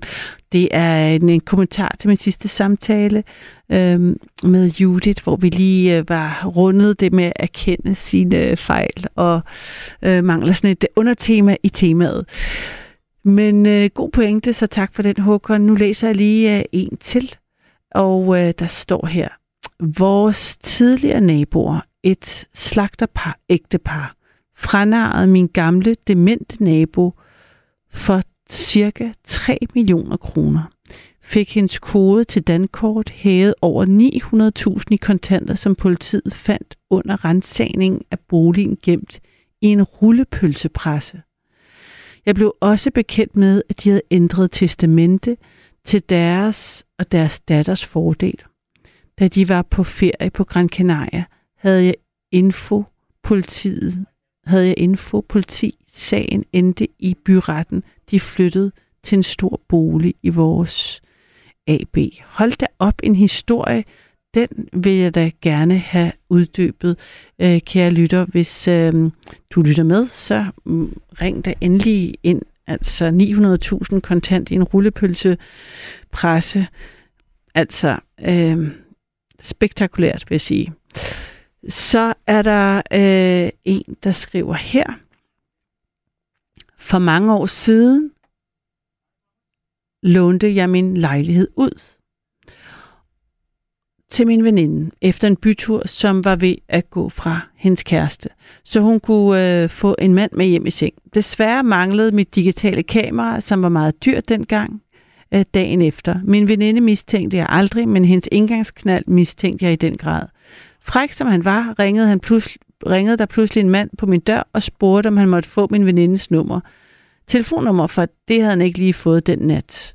Med venlig hilsen, Sonja. Alright, der skulle, du skulle have spurgt om kameraet der også, men det kan være, at du ikke lige uh, tænkte på det der. Anyhow, øhm, du kan give mig et kald 72 30 44 44 eller sende en sms på 1424. Og Kasper? Ja, Velkommen til. Selv velkommen til dig selv. Ja, tak. Da jeg har øhm, været der et stykke tid. Ja, det ved jeg, og det har været en rigtig fin udsendelse. øhm, jeg, jeg har været ude for sådan en vanvidsmåned. Mm. Øh, det starter med, at øhm, min mor ringer til mig. Og hun bor i sådan et ældre område hernede i Svendborg, sådan noget ældre bolig rækkehus-ting. Mm. Hun kommer hjem til sin bolig. Der er, hun har en ret stor stue, næsten 10 meter lang. Øh, der er nogen, der på en eller anden måde har fået slynget en sten ind igennem et trælæns vindue og smadret. Altså, den, den der sten, den er røget så kraftigt ind, at den har penetreret en dør, der er 10 meter inde i hendes stue. Ja. På den anden side smadret den. Så har de taget alle hendes ting. Altså, vi snakker alt og hivet ud. Altså, hun var ikke hjemme. Men altså, øh, altså men de, havde tømt de hendes... Alt ud. De havde alt ud, Nå. hvad hun havde. Og alle vores familiesmykker, helt, og alle vores familiearv, helt tilbage til 150 år tilbage, det er væk. Der blev stjålet for 260.000 kroner. Hold da op. Øh, ja, så er det ikke sjovt at bo i sit eget hjem længere. Nej. Øh, det er vildt synd for hende. Hun, øh, øh, altså, hun har ikke boet sammen med en mand i mange år. Og sådan noget. Så, altså, jeg, jeg, kan jeg, ved, jeg ved ikke, hvad jeg skal gøre. Altså, jeg kan jo ikke, jeg er begrænset, hvad jeg kan hjælpe hende med, udover at være der lidt, ikke? Øh, i telefonen og, og mødes med hende og sådan noget. Men, men alt, alt, alt vores gamle ting er væk.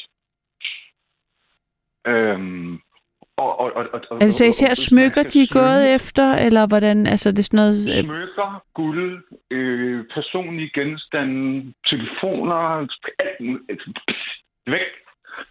Hun har kunst for langt over mange, mange, mange, mange, mange flere penge. Det, det har de været for dumme til at forstå. Øh, hvilket er fint. Mm. Men, øh, men, men, men de har virkelig været inde og pille. Øh, det er, det, det er virkelig grænseoverskridende, og det er mega synd, for, fordi hun er ikke så stærk psykisk heller. Mm. Øhm, øh, og, men hvis man skal slynge en sten så hårdt ind igennem et vindue, så er det lige før, man skal bruge en maskine.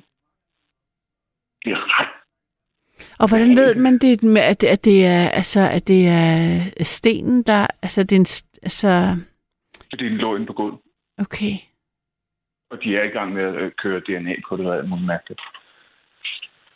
Næste, næste episode. Okay, det er simpelthen ikke slut. Din måned er ikke slut. Senere Kasper flytter til øh, ny, ny bolig. Nå, ja, Vi flytter i hus. Ja, hold da op. Mega fedt. Mega fedt. Men lidt uden for byen eller noget, ikke? Er det noget med det? Ja, nej, det, ja, det, ja, det, det er bare ikke i centrum. Mm. Øhm, jeg er ude og gå tur med min hund. Øh, der bliver kastet kanonslag efter mig. Nå, ubehageligt. Ja, det finder jeg mig selvfølgelig ikke i, som den dumme kampsportskriger er. Øhm, så jeg løber jo efter dem. Hvad var det for nogle typer? Unge typer, tilfældigvis? Et sted mellem 14 og 18. ja, Øh, jeg- bor lige over for en skole. Øhm, okay. Men det, men, men det startede, altså det var første dag. Anden dag, der havde de sat ild til, øh,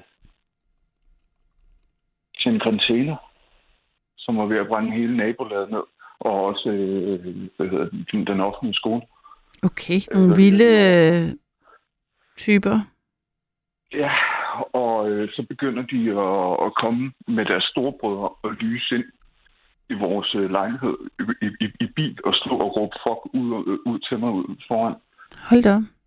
Um, og jeg er nødt til at kontakte SSP og øh, altså til, til dem, de lytter, der ikke ved, hvad SSP er, så det er skole, social og politi øh, samarbejde. Um, øh, jeg går ud og prøver at have en dialog med dem. Der er en af dem, der er på knaller, der gasser op og prøver at køre mig ned. Nej. Og det er lige, er det lige altså det, de, ja. de går på den skole lige overfor, hvor I flyttede hen? det ved jeg ikke. Nå, Jeg går, det, men det er imellem jul og nytår, det her. okay. Så jeg går over efter nytår, går over til skoleinspektøren. Så siger jeg til ham, øhm, jeg er bare en nabo. Jeg har ikke gjort noget. Det eneste, jeg har gjort, det er dem. Det ved vi. Så siger skoleinspektøren, jeg vidste ikke engang, at min egen container var ved at brænde ned, og min skole var ved at brænde ned. Så viser det sig, at ham der, øh, inspektør, ham der, der som leder, Mm. øhm, hvad skal man sige, overpedel. Ja. Der, er, der er en 3-4 pedeller derovre, Ja. åbenbart. Han har ikke informeret skoleinspektøren om, at der har været ild i container, en kæmpe stor grøn container. Er det, fordi der er så meget bare- ballade hele tiden, at han nærmest ikke overgår det, eller... eller... Aner det ikke. Der er et kæmpe stort mørkt område, der hvor jeg står og kigger lige nu. Derinde, der render de rundt inden om natten. Unge mennesker. Og laver ballade. Og gemmer sig derinde. Og de, er, de kan så nemt smutte væk fra politiet. Politiet har ingen mulighed for at få fat på dem. Og så synes de bare, det er mega sjovt at chikanere alle mulige andre folk. Det er virkelig, virkelig grundlæggende ubehageligt. Ej, det er jeg ked af. Altså, er de flyttet... Altså, er det er starten på jeres øh, nye øh, øh, liv? Ja, er det ikke, er det, ikke- er det ikke underligt? Og hvordan, altså, hvordan er I, føler I er utrygge? Og altså, hvordan... Ja, ja men det, altså, både Trine og jeg går, og jeg går til kampsport, der bliver ikke bange på den måde. Men vi er bange for, at vores hus bliver brændt ned.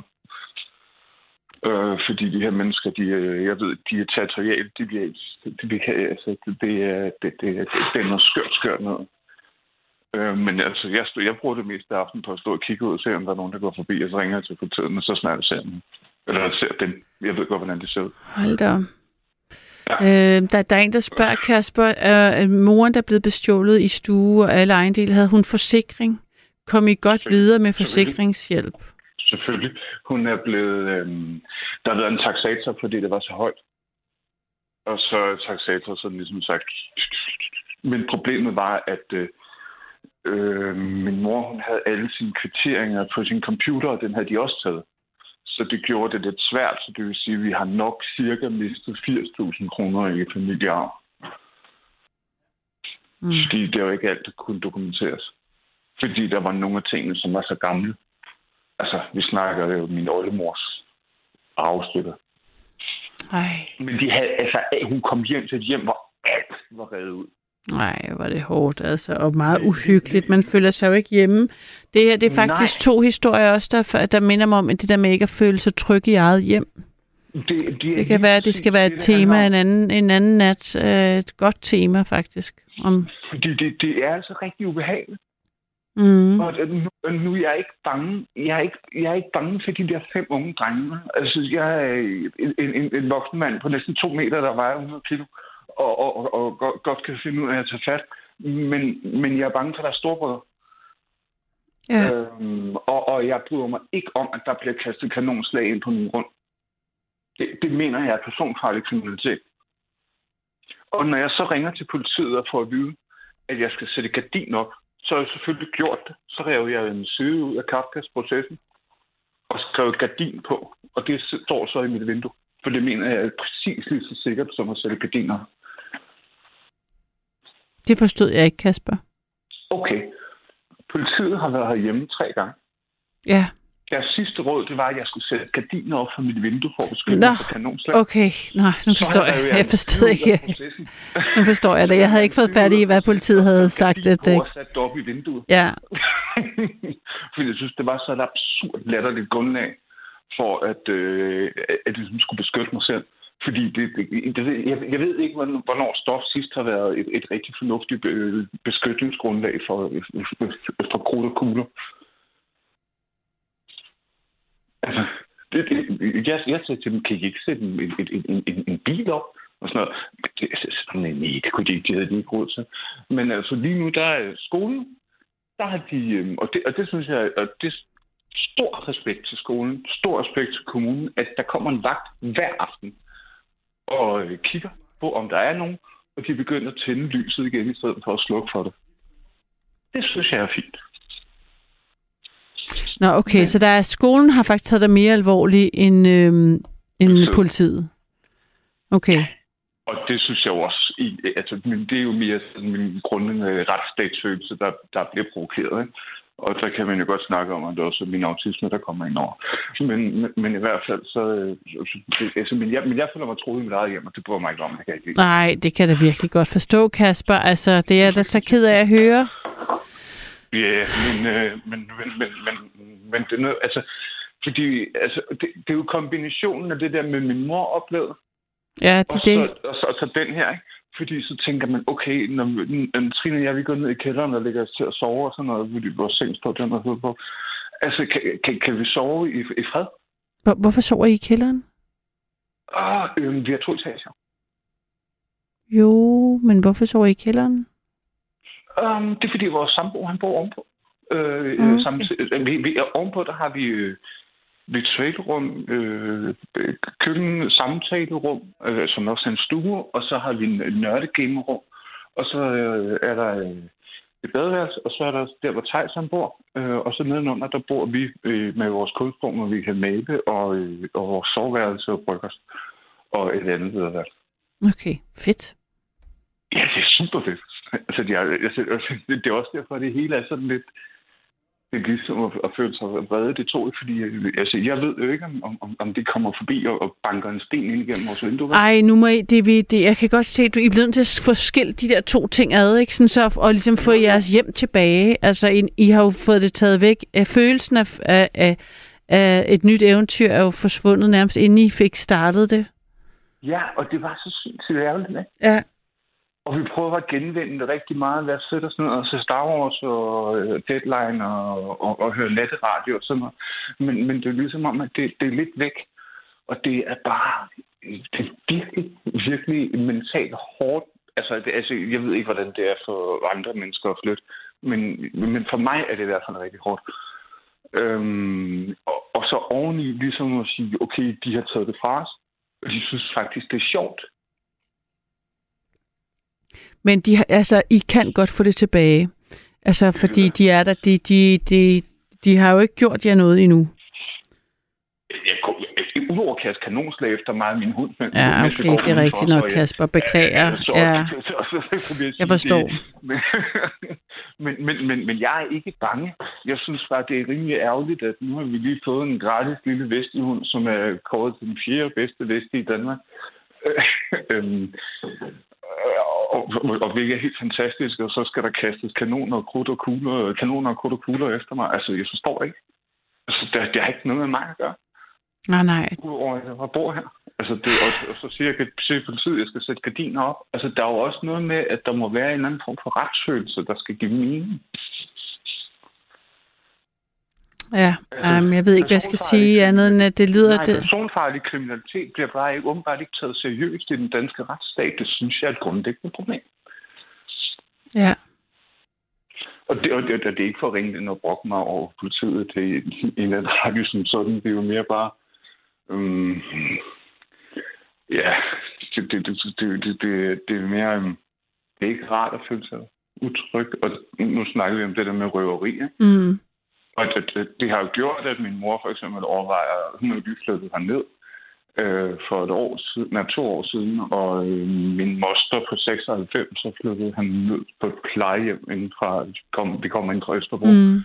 Øhm, og nu overvejer hun at flytte væk, og kan ikke, øh, kan ikke sove om natten og sådan noget. Og det forstår jeg godt. Det forstår jeg godt. Ja, og jeg ved ikke, hvad jeg skal gøre, og så lige pludselig, så, fordi hun også er måske lidt... Øh, ja, nu lytter hun heldigvis ikke til det sammen, men det er åndsbold oven i hovedet. Øhm, altså, altså men på den bedste måde muligt. Mm. Men, men lige pludselig, så er det min skyld. Ikke?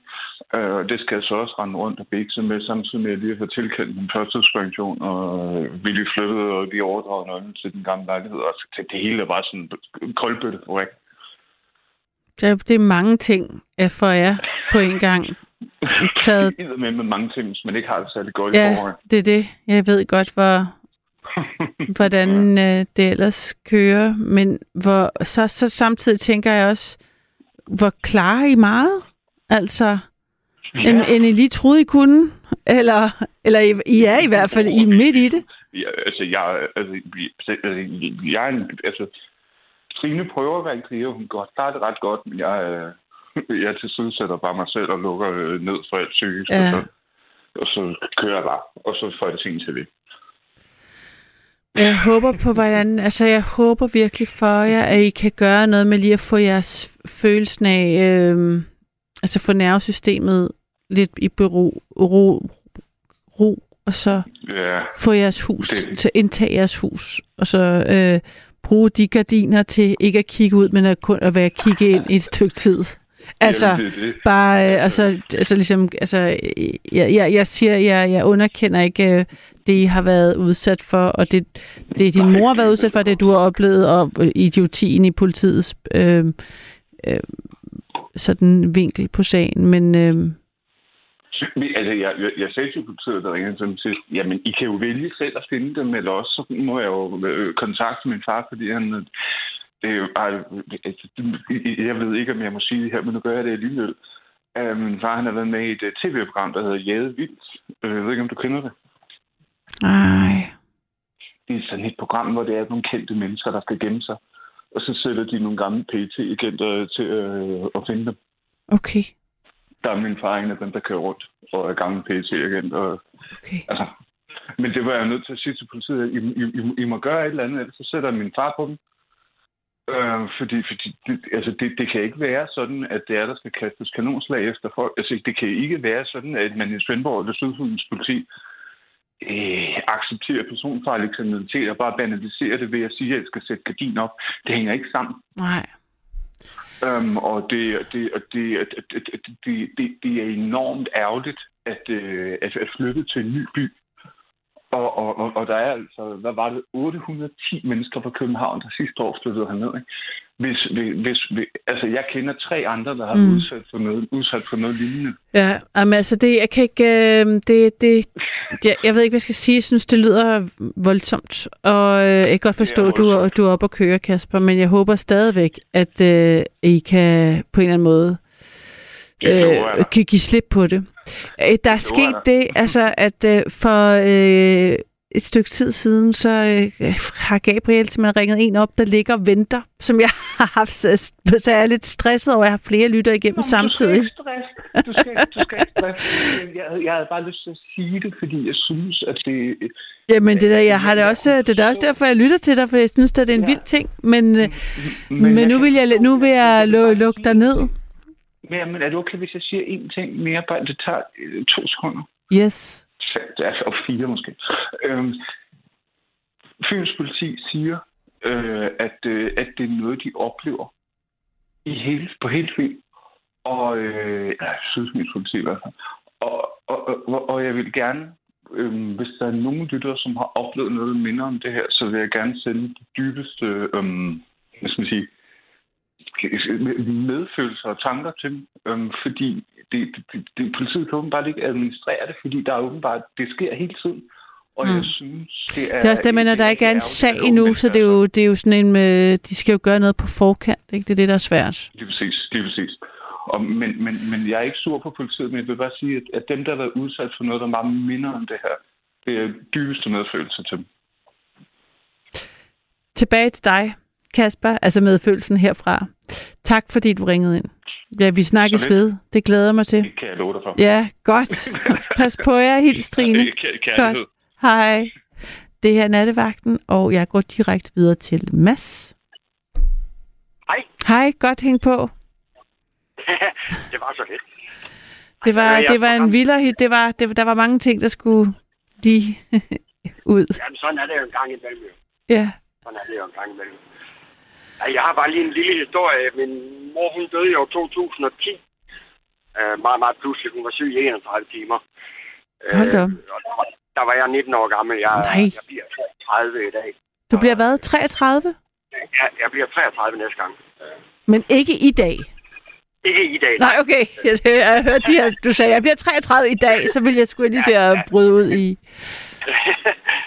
øh, nej, øh, det resulterer så i, at jeg får jo en, en, en arv fra min mor af, øh, ved at hun dør så pludselig og så tidligt øh, via hendes forsikringer og sådan noget. Mm. Så hjælper jeg så mine fædre med lidt penge og, og sådan lidt. Øh, og så stjæler de kraftigt med mit hævekort. What? Sig Og det igen. så- Din fætter, du har lige mistet din mor. Du er 19. Du arver nogle penge. Ja. Så din fæ- hvad, hvad er det for en fætter? Altså, Øh, min fætter på min mors side, øh, en jeg snakker meget med, var min, min mors søster, eller min mors brors søn. som, og hvor gammel er han i forhold til dig? Jo, men han er to år ældre end mig. Nej. Så din gode ven og fætter på 21, ham, han har brug for penge. Hvorfor har han brug for penge? Eller hvad, hvordan, hvorfor hjælper du lige ham? Eller? Jamen, det er igen, det, vi, vi, er- mig og ham, vi er lidt familiens sorte for. Mm. Hvis man kan sige det sådan, at vi har været ude i meget skidt og alt sådan noget. Øh, så jeg tror, han har skyldt penge eller et eller andet, men det resulterer ham i, at jeg vælger så at låne ham 20.000, som han ikke vil betale tilbage. Og så stjæler han så mit havekort og stjæler 100.000 fra mig. What? Altså, kan man hæve 100.000 på dit hævekort? Det er også en vild ting. Øhm, Nej, det kan, du kan bestille det på netbank. Øh, og over flere gange. Og så. Det er fordi, at lige i den periode, der jeg havde det ikke særlig godt. Jeg mister min mor som 19 år, og jeg har aldrig nogensinde mødt min biologiske far. Så jeg står helt alene sammen med mine små søskende og må ikke komme ind ved deres far. Så jeg står helt alene. Øh, så øh, alle de år, der de er sådan lidt omtoget, hvis man Ja. kan sige det sådan. Øh, så jeg aner ikke, hvordan han har gjort det, men øh, han frarøver mig 100.000, øh, og vi snakker så ikke som den dag i dag. nej, nej, det kan jeg da godt forstå.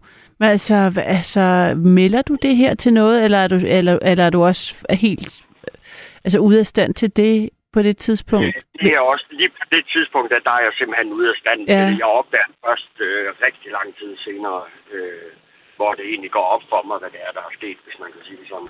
Ja, men det kan jeg sagtens øh, forstå, hvordan sådan noget kan o- opstå. At man ikke, altså man er så øh, langt nede og rundt på gulvet, at man ikke forstår, hvad der er sket. Ja, lige præcis. Men sikke en altså, fuldstændig vild historie, Mads. Og hvad er det, du... Prøv lige at sige, altså, hvad er det for noget med dine yngre søskende? Altså, er du flyttet hjemmefra som 19-årig? Øh, ja, ja, det er jeg. Øh, min mor, hun dør af en meget, meget, meget slem hjerneblødning. Eller, det vil sige, hun får en meget, meget slem hjerneblødning.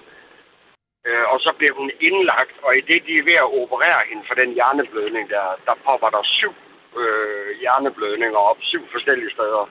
Ah, Øh, og så ville de sådan set ikke rigtig kunne gøre noget. Og fordi jeg som eneste søn over, eller den eneste af hendes børn, som er myndig på daværende tidspunkt, øh, skal så stå med den beslutning om, om hun skal sidde i en kørestol og skal hjælpes til at få mad, eller om der bare skal slukkes for hende. Øh, og der vælger jeg så at slukke for hende, fordi at det, det, det andet der, det er, ikke, øh, det er der ikke nogen, der skal opleve, vil jeg så sige. så det står du med som 19-årig? Ja, Hold da op. og det er tilbage i år 2010. Og når du siger, at du var familiens sorte får, var du det også på det tidspunkt, altså som 19-årig? Ja, ja, ja, det var jeg. Og hvad betød det? Altså, hvor boede du henne, og hvad lavede du? Og... Jamen altså, jeg var arbejdsløs på daværende tidspunkt, øh, og jeg boede sammen med nogle uheldige typer øh, nede i Ægved, og vi tog en masse stoffer og noget, øh, så det, den, den er meget omtoget, den tid der. Ja.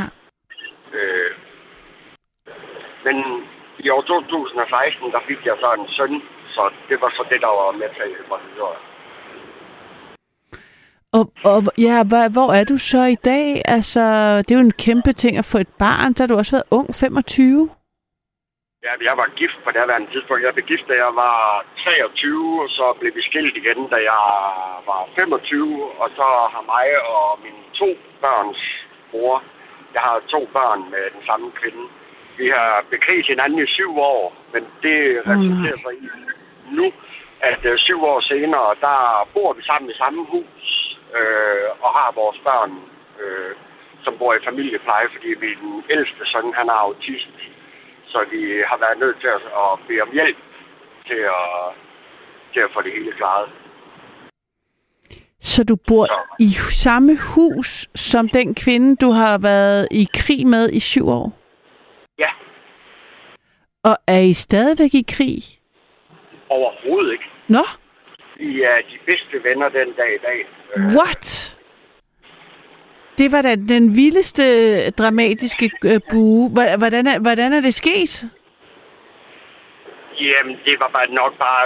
Altså, øh, du skal aldrig nogensinde, det vil jeg lige sige til alle dem, der lytter med, de skal aldrig nogensinde gifte sig med deres bedste veninde igennem 17 år. Fordi det går galt på et tidspunkt.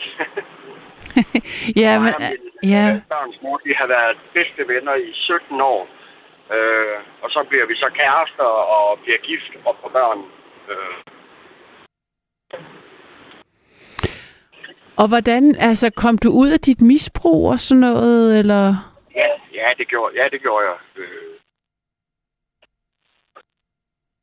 jeg fik noget hjælp, hjælp via kommune og misbrugscenter og noget. Og var det før børnene, eller efter børnene, eller hvordan? Det var før børn. Ja, okay. Lige, eller, det er sådan at sige, lige, lige dengang min første søn, han blev født. Og det var tilbage i år 2014. Så han bliver født der, og så der, står, der, der formår du at sådan komme, komme på rette køl, eller hvad man kalder det. Ja, ja, lige præcis. Og, og så kommer der, men hvordan kan der så komme en barn til, efter I er gået fra hinanden? For det er det, det er sådan, jeg forstår. Jamen, øh, hvad det her... Min, Så, så kan I, I kan ikke kun have bekriget 2000. hinanden så? Hvis, Nej, lige præcis. Nej, men, øh, hvad det hedder, vi var stadigvæk gift. Øh, Vi, vi var i gang med skilsmisse, da vi finder ud af, at øh, vores søn nummer to der, han er blevet lavet. Og det vælger min ekskone så ikke at fortælle mig, før at det er for sent til, at man kan få en abort, hvis man kan sige det sådan. Ikke fordi jeg elsker mine børn, og jeg vil ikke være, være for uden. Men jeg blev sådan lidt tilbageholdt med, at vi skulle have barn nummer to lige dengang midt i vores skilsmisse. ja. Forståeligt nok. Forståeligt nok. Øh, Rune siger, at du skal køre ordentligt. Forresten. tak. Så var du fandme hilse ham igen. Han sagde godt, at jeg skulle hilse. Jamen, I kører ikke sammen, vel? Nej, det gør vi ikke. Jeg har lige været ude og spille Playstation sammen med ham. Ja. ja de sidste timer. Nå, okay. Ah, Og ja. nu er jeg på vej hjem, så Okay, så du er faktisk ikke på arbejde? nej, det er jeg ikke nu. Nej, nej, men hvad hedder det? Og de til uh, lytter, de, de uh, lytter, som ikke er indforstået med uh, nattevagtens, hvad der foregår internt her i det her, i det her lille parallelsamfund, så uh, er det, uh, er det, var det en, at uh, en af dine kollegaer, der lytter med, som sender en sms, som I to, ej, I, I kører lastbil begge to. Er det ikke korrekt? Min, min, min, han kører lastbil. Jeg er tit med ham ud at køre. Nå. Øh, så jeg, er- jeg er i gang med det. Lige nu der er jeg på, fra kommunen. Det er fordi, jeg har lige været sygemeldt i rigtig lang tid, fordi jeg har lige fået opereret alle mine tænder ud og fået sat øh, gebis i stedet for. Det er Rune i øvrigt også i gang med nu. Så, Nå, og det er simpelthen øh, smadret på grund af ja, stoffer? min fortid med stoffer og alt sådan noget der. Det har smadret mine tænder, så jeg har protese i den dag i dag, som jeg lige har fået lavet for et halvt, ikke engang et halvt år siden. What? Har du fået hævet alle dine tænder ud? Ja, altså Rune Piv Piv, der øh, hans kone, som øh, hedder Piv Piv, hun var med mig inden, da jeg fik opereret dem alle sammen ud, og det var uden fuld narkose, så jeg var vågen. Nej, nej, nej, nej. på- Ej, Mads, det skal... på en stol og holdt mig i hånden, mens mine tænder lige blev trukket ud og, Nej. og lagt i plastikgrus foran hende. Nej! Så Øh, Jamen, jeg har, det skal vi lige tale om, fordi det er sådan et marit. Øh, altså, folk, det er jo sådan en, et, sådan en marit, folk har. Jeg måske også selv har. Jeg har engang talt med en kvinde i nattevagten, der netop fortalte mig om, det, at hun, hvordan hun fik øh, reddet sine tænder ud. Jeg havde aldrig hørt om det før, at, øh, at det, altså, at hvis man taber en, en x antal procent, er det nemmere at få dem hævet ud, fordi så kan man få en ordentlig gebis i, i stedet for det der halve... Øh, men hun sagde noget med, at man skal have gjort det af... Altså, fik du gjort først den øverste, og så gik det noget tid, så den underste? Eller fik du gjort Nej, det? jeg fik alle tænder rykket ud på samme tid. Det troede jeg var ul- øh, ikke, man gjorde i Danmark. Det havde vi en lang, jeg havde en lang samtale om med en eller anden dame engang. Altså, jeg har lige fået det gjort her for et par måneder siden. Tre måneder måske. Men, og din krop reagerede okay? Var du ikke helt smadret bagefter? Helt fuldstændig smadret. Jeg boede oppe ved Rune og, Nej! og kone der, der, lige dengang jeg blev opereret. Øh, og der boede jeg hjemme ved dem. Øh, så der, fordi jeg ikke måtte være alene, så der hjalp de mig rigtig meget med at, at komme igennem den der. For det var et smertehelvede, det der. Men, men hvordan kan det... Altså, det, fik du ikke tilbudt, at du kunne gøre det i to omgange overmunden så bagefter undermunden? Eller... Nej, nej, ikke det der med at rykke ud, men jeg, de beholdt mine fortænder i undermunden. Der har jeg været til tandlæge seks gange siden nu, og fået brændt plastik ind i mine øh, fortænder i undermunden, for de mente, at de kunne redde dem. Så. Så det var en ret vild omgang, det der. Altså, hvor mange tænder fik du hævet ud, Mads? Og det har jeg faktisk ikke engang tal på, men alt i overmunden. Og så har jeg 1, 2, 3, 4, 5, 6, 7 tænder tilbage i undermunden. Og de sidder øh, og, øh, altså forrest. Mine fortænder i undermunden. Så har jeg syv tilbage. Og er det, må jeg spørge, er det, sådan, er det speed, der gør det? Eller hvilket stof er det, der gør det? Ja, det er præcis. Ja, det ikke? præcis. Ja. Og så plus, at hvad det hedder, dengang jeg var helt, helt ung, som 13-årig, 12-årig eller sådan noget, der øh, fik vi den der øh, vane med at lightergas. Øh, det, det skal man heller ikke gøre. Det smadrer også lidt tænder. Smad, smadrer det tænderne? Jeg troede, det smadrede hukommelsen mere, men også tænderne. Jamen, og- også det, også det. Det smadrer det hele, faktisk. Men det gør stoffer jo. Det smadrer alt. Så Hvor er det vildt, du har fået hævet dine tænder. Det, jo, har du, det synes jeg, det, må, det, er jo sådan et, det er jo et overgreb. Selvom du har gjort det frivilligt, så er kroppen jo i- må være helt i chok. det er den også. Øh, det, det var virkelig ikke en sjov omgang, det der. Nej, jeg vil sige, at jeg har fået revet en tand ud, og en, en kindtand. Og det er bare virkelig, altså jeg vil sige, det var en meget, meget voldsom oplevelse, så jeg kan slet ikke, altså, øh, jeg, jeg, jeg kan slet ikke komme over, at du lige har været igennem det, her, for du er også ret ung jo, ikke? Jo, jeg, jeg er 32 nu. Jeg bliver 33 den 23. juli i år. Og det skal lige sige, at jeg har kronisk tandpine i 10 år, og har bøvlet i 3 år med at få hjælp til de Okay. der 70.000, min tand nu vil koste. Og kost, kostede det 70.000 at hive dem ud?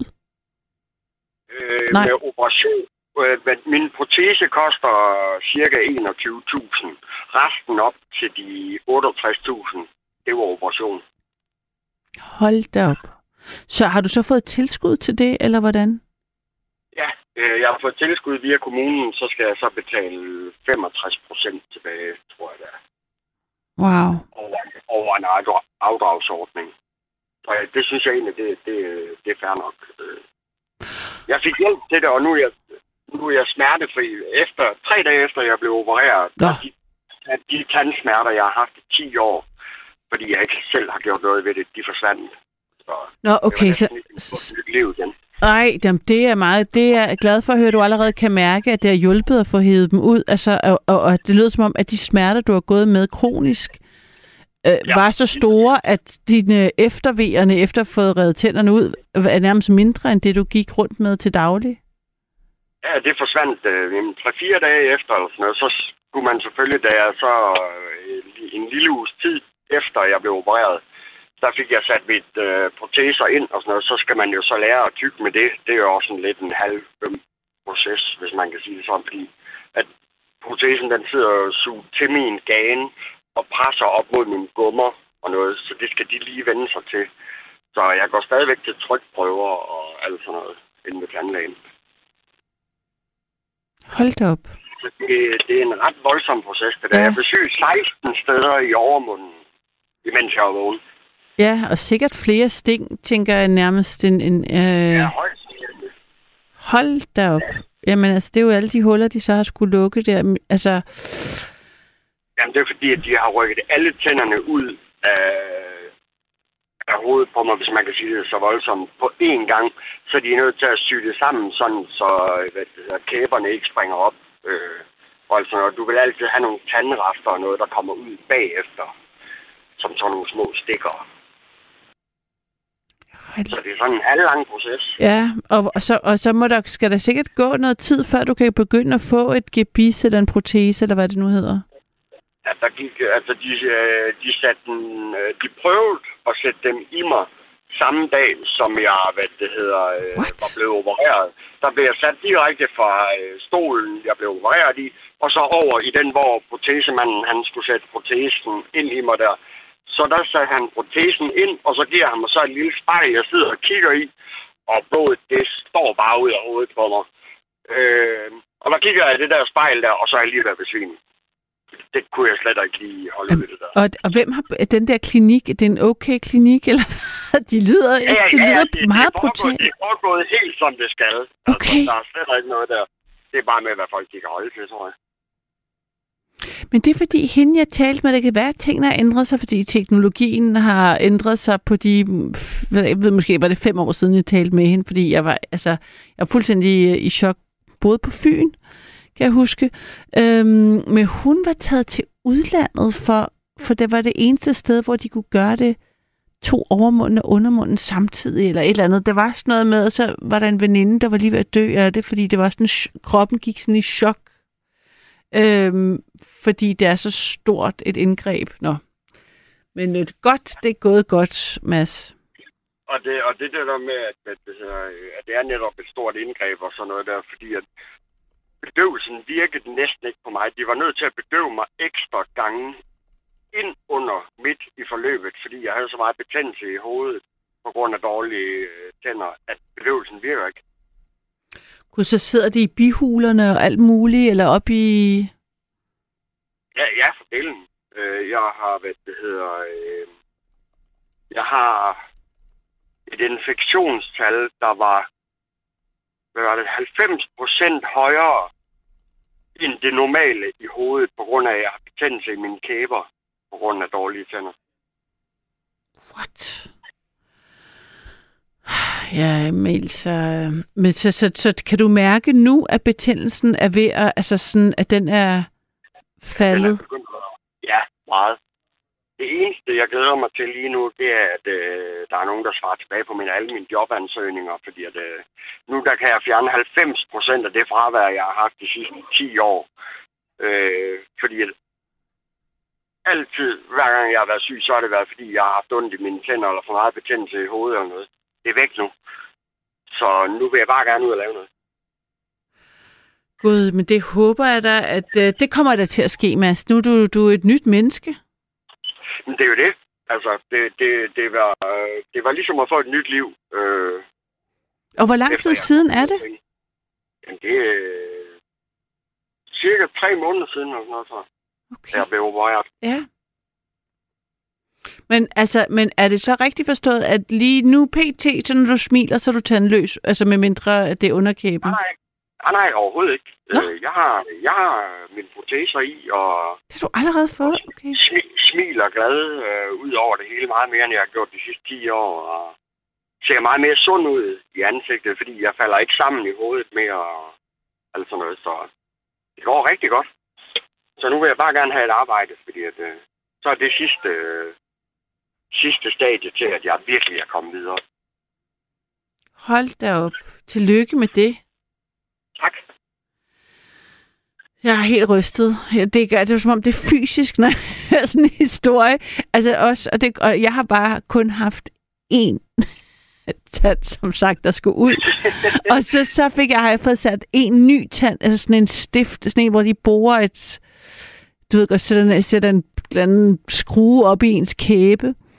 Øhm, og så sådan skru, får en ny tand på, og det synes jeg var, det, det var, jeg, var, jeg synes var så smertefuldt, og var meget voldsomt, at øh, jeg slet ikke forstår, at du ligesom bare tre måneder senere lige...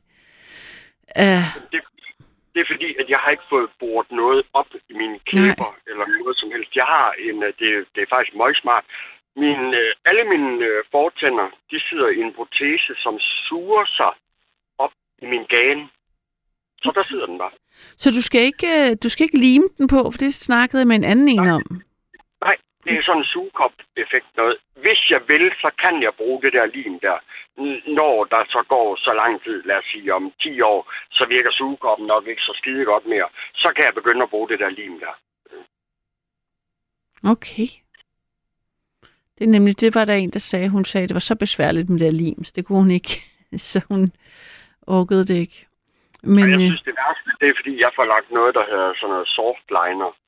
Jeg får lagt i op i tandlægen, for at det, det er sådan noget gummi noget, der tilpasser sig, hvordan øh, gummerne oppe i hovedet ser ud. Det smager helvede til. Det er det eneste, jeg har problem, jeg har. Wow.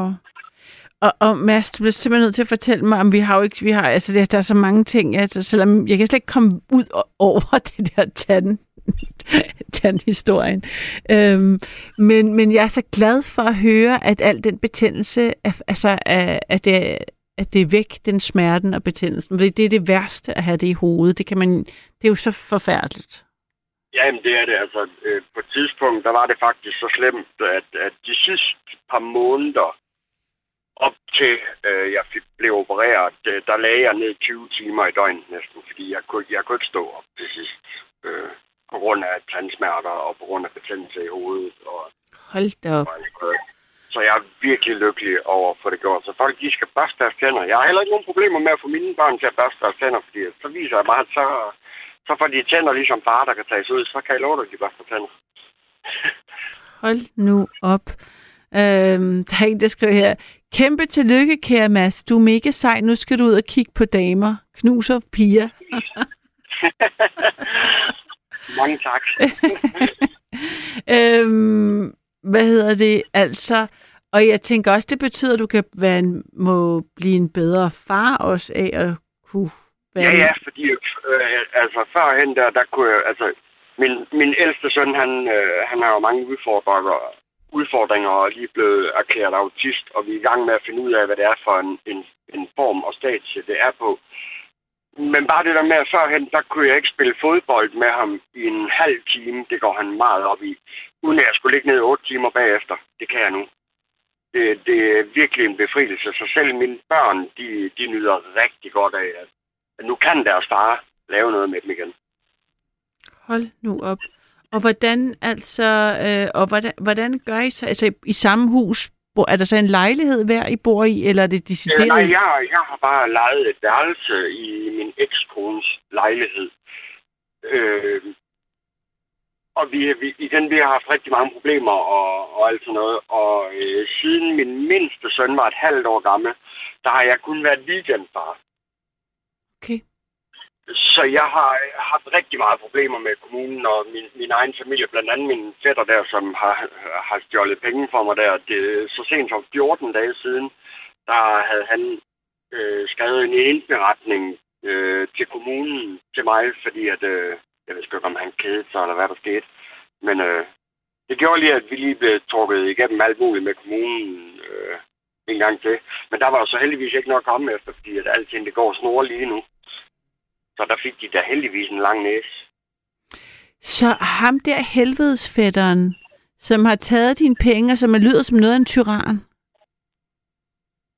Sådan som du beskriver ja. Ham i hvert fald. Eller sådan en, der godt kan lide at dominere dig i hvert fald. Eller sådan have, være, gøre dig bange, eller hvad, hvad er hans projekt? Eller hvorfor, hvorfor tror du, han laver en indberetning? Det er fordi, nu går det godt for mig, så, og det kan han ikke tåle. Tager han stadigvæk stoffer, tror du? Det tænker jeg, det er da mit bedste bud i hvert fald. Ja. Igen, jeg har ikke noget kontakt med ham overhovedet. Øh, anden hvis jeg møder ham til familiefester nu. Øh, den, de eneste familiefester, jeg tager til, det, det er, når min bedstemor hun fylder over. Øh, men der er familien jo samlet. Men der er jeg til gengæld også stor nok til efter alt det her, og stadigvæk give dem pænt hånden og smile og sige pænt hej, øh, mens øh, festen foregår, Okay. og så stadigvæk tage hjem bagefter. Igen, for jeg gider ikke synke ned på de der menneskers niveau. Nej, man skal også bare lige kunne klare det psykisk, tænker jeg. Altså, man ikke øh, lige øh, gør noget dumt bagefter, fordi man lige sådan, sådan kvalte for mange af sine egne følelser, eller fik skrevet til, for mange af sine grænser over. Ja, men det har til gengæld også noget, ved at man kan tåle så meget, som jeg kan for eksempel, det har noget med mit bagland at gøre. Mm. Øh, ormen Piu Pius, øh, øh, hvad det hedder, øh, øh, ormen der, hans kone, det er hendes ser som søster. Øh, øh, hun, og hun har hjulpet mig rigtig meget med, at når, hvis mit hoved det kokser lidt, så kan jeg altid lige ringe til dem, og så får de mig lige på, på ret spor igen, du ved. Så det gælder om at have nogen, man kan læne sig op af. Ja. Og hvordan med din søn nu, den øh, lille af dem? Hvor lang tid har du boet øh, hos din ekskone? Cirka tre måneder nu, så lige efter jeg blev opereret der, Okay. Men det har, det har simpelthen også noget økonomisk at gøre. Og så var vi blevet så gode venner, at så blev vi enige om, at så kunne vi lige så godt dele sammen det. Så ser vi også børnene noget mere, fordi at når hun har dem hver 14. dag, som hun plejer at have, så har jeg dem jo også hver 14. dag. Så nu ser vi dem to weekender i måneden, i stedet for kun én. Nå, er det fordi, de begge to er i familiepleje, eller hvad? Ah. Nå for søren. Og det skal lige siges, vi har verdens bedste plejeforældre til de børn der. Okay, så hun har også haft nogle problemer med at kunne passe på dem, lyder det så som om, eller? Ja, lige præcis. Ja. Lige præcis. Ah. Vi har nogle diagnoser, blandt andet OCD og ADHD og, og noget. Øh. Så vi har også haft vores udfordringer. Ja. Så derfor har vi simpelthen øh, spurgt om hjælp. Øh, og det skal lige siges, det er ikke nogen, øh, det er ikke nogen skam at spørge om hjælp. Ej, hvor er det stærkt, Mads. Ja, Nu er det jo sådan, at klokken er to, så det vil sige, at der er jo sådan en hård bagkant, hvor der bare bliver lukket ned. Der jeg har så mange ting, jeg vil gerne ville have hørt om, men hvor, hvor, hvor dejligt at høre, at I faktisk nu ser jeres børn dobbelt så meget. Det gør vi. Det håber jeg. Jeg håber på det her samarbejde kan, kan fungere, og tillykke med dine øh, nye tænder, og ja, hep hep på, at du Tak får et job. have, Jeg tror på det. Ja, det var dejligt, du ringede, Mads. Tillykke, og god aften. lidt. Tak, og i lige måde, godnat. Godnat. Nu er klokken to.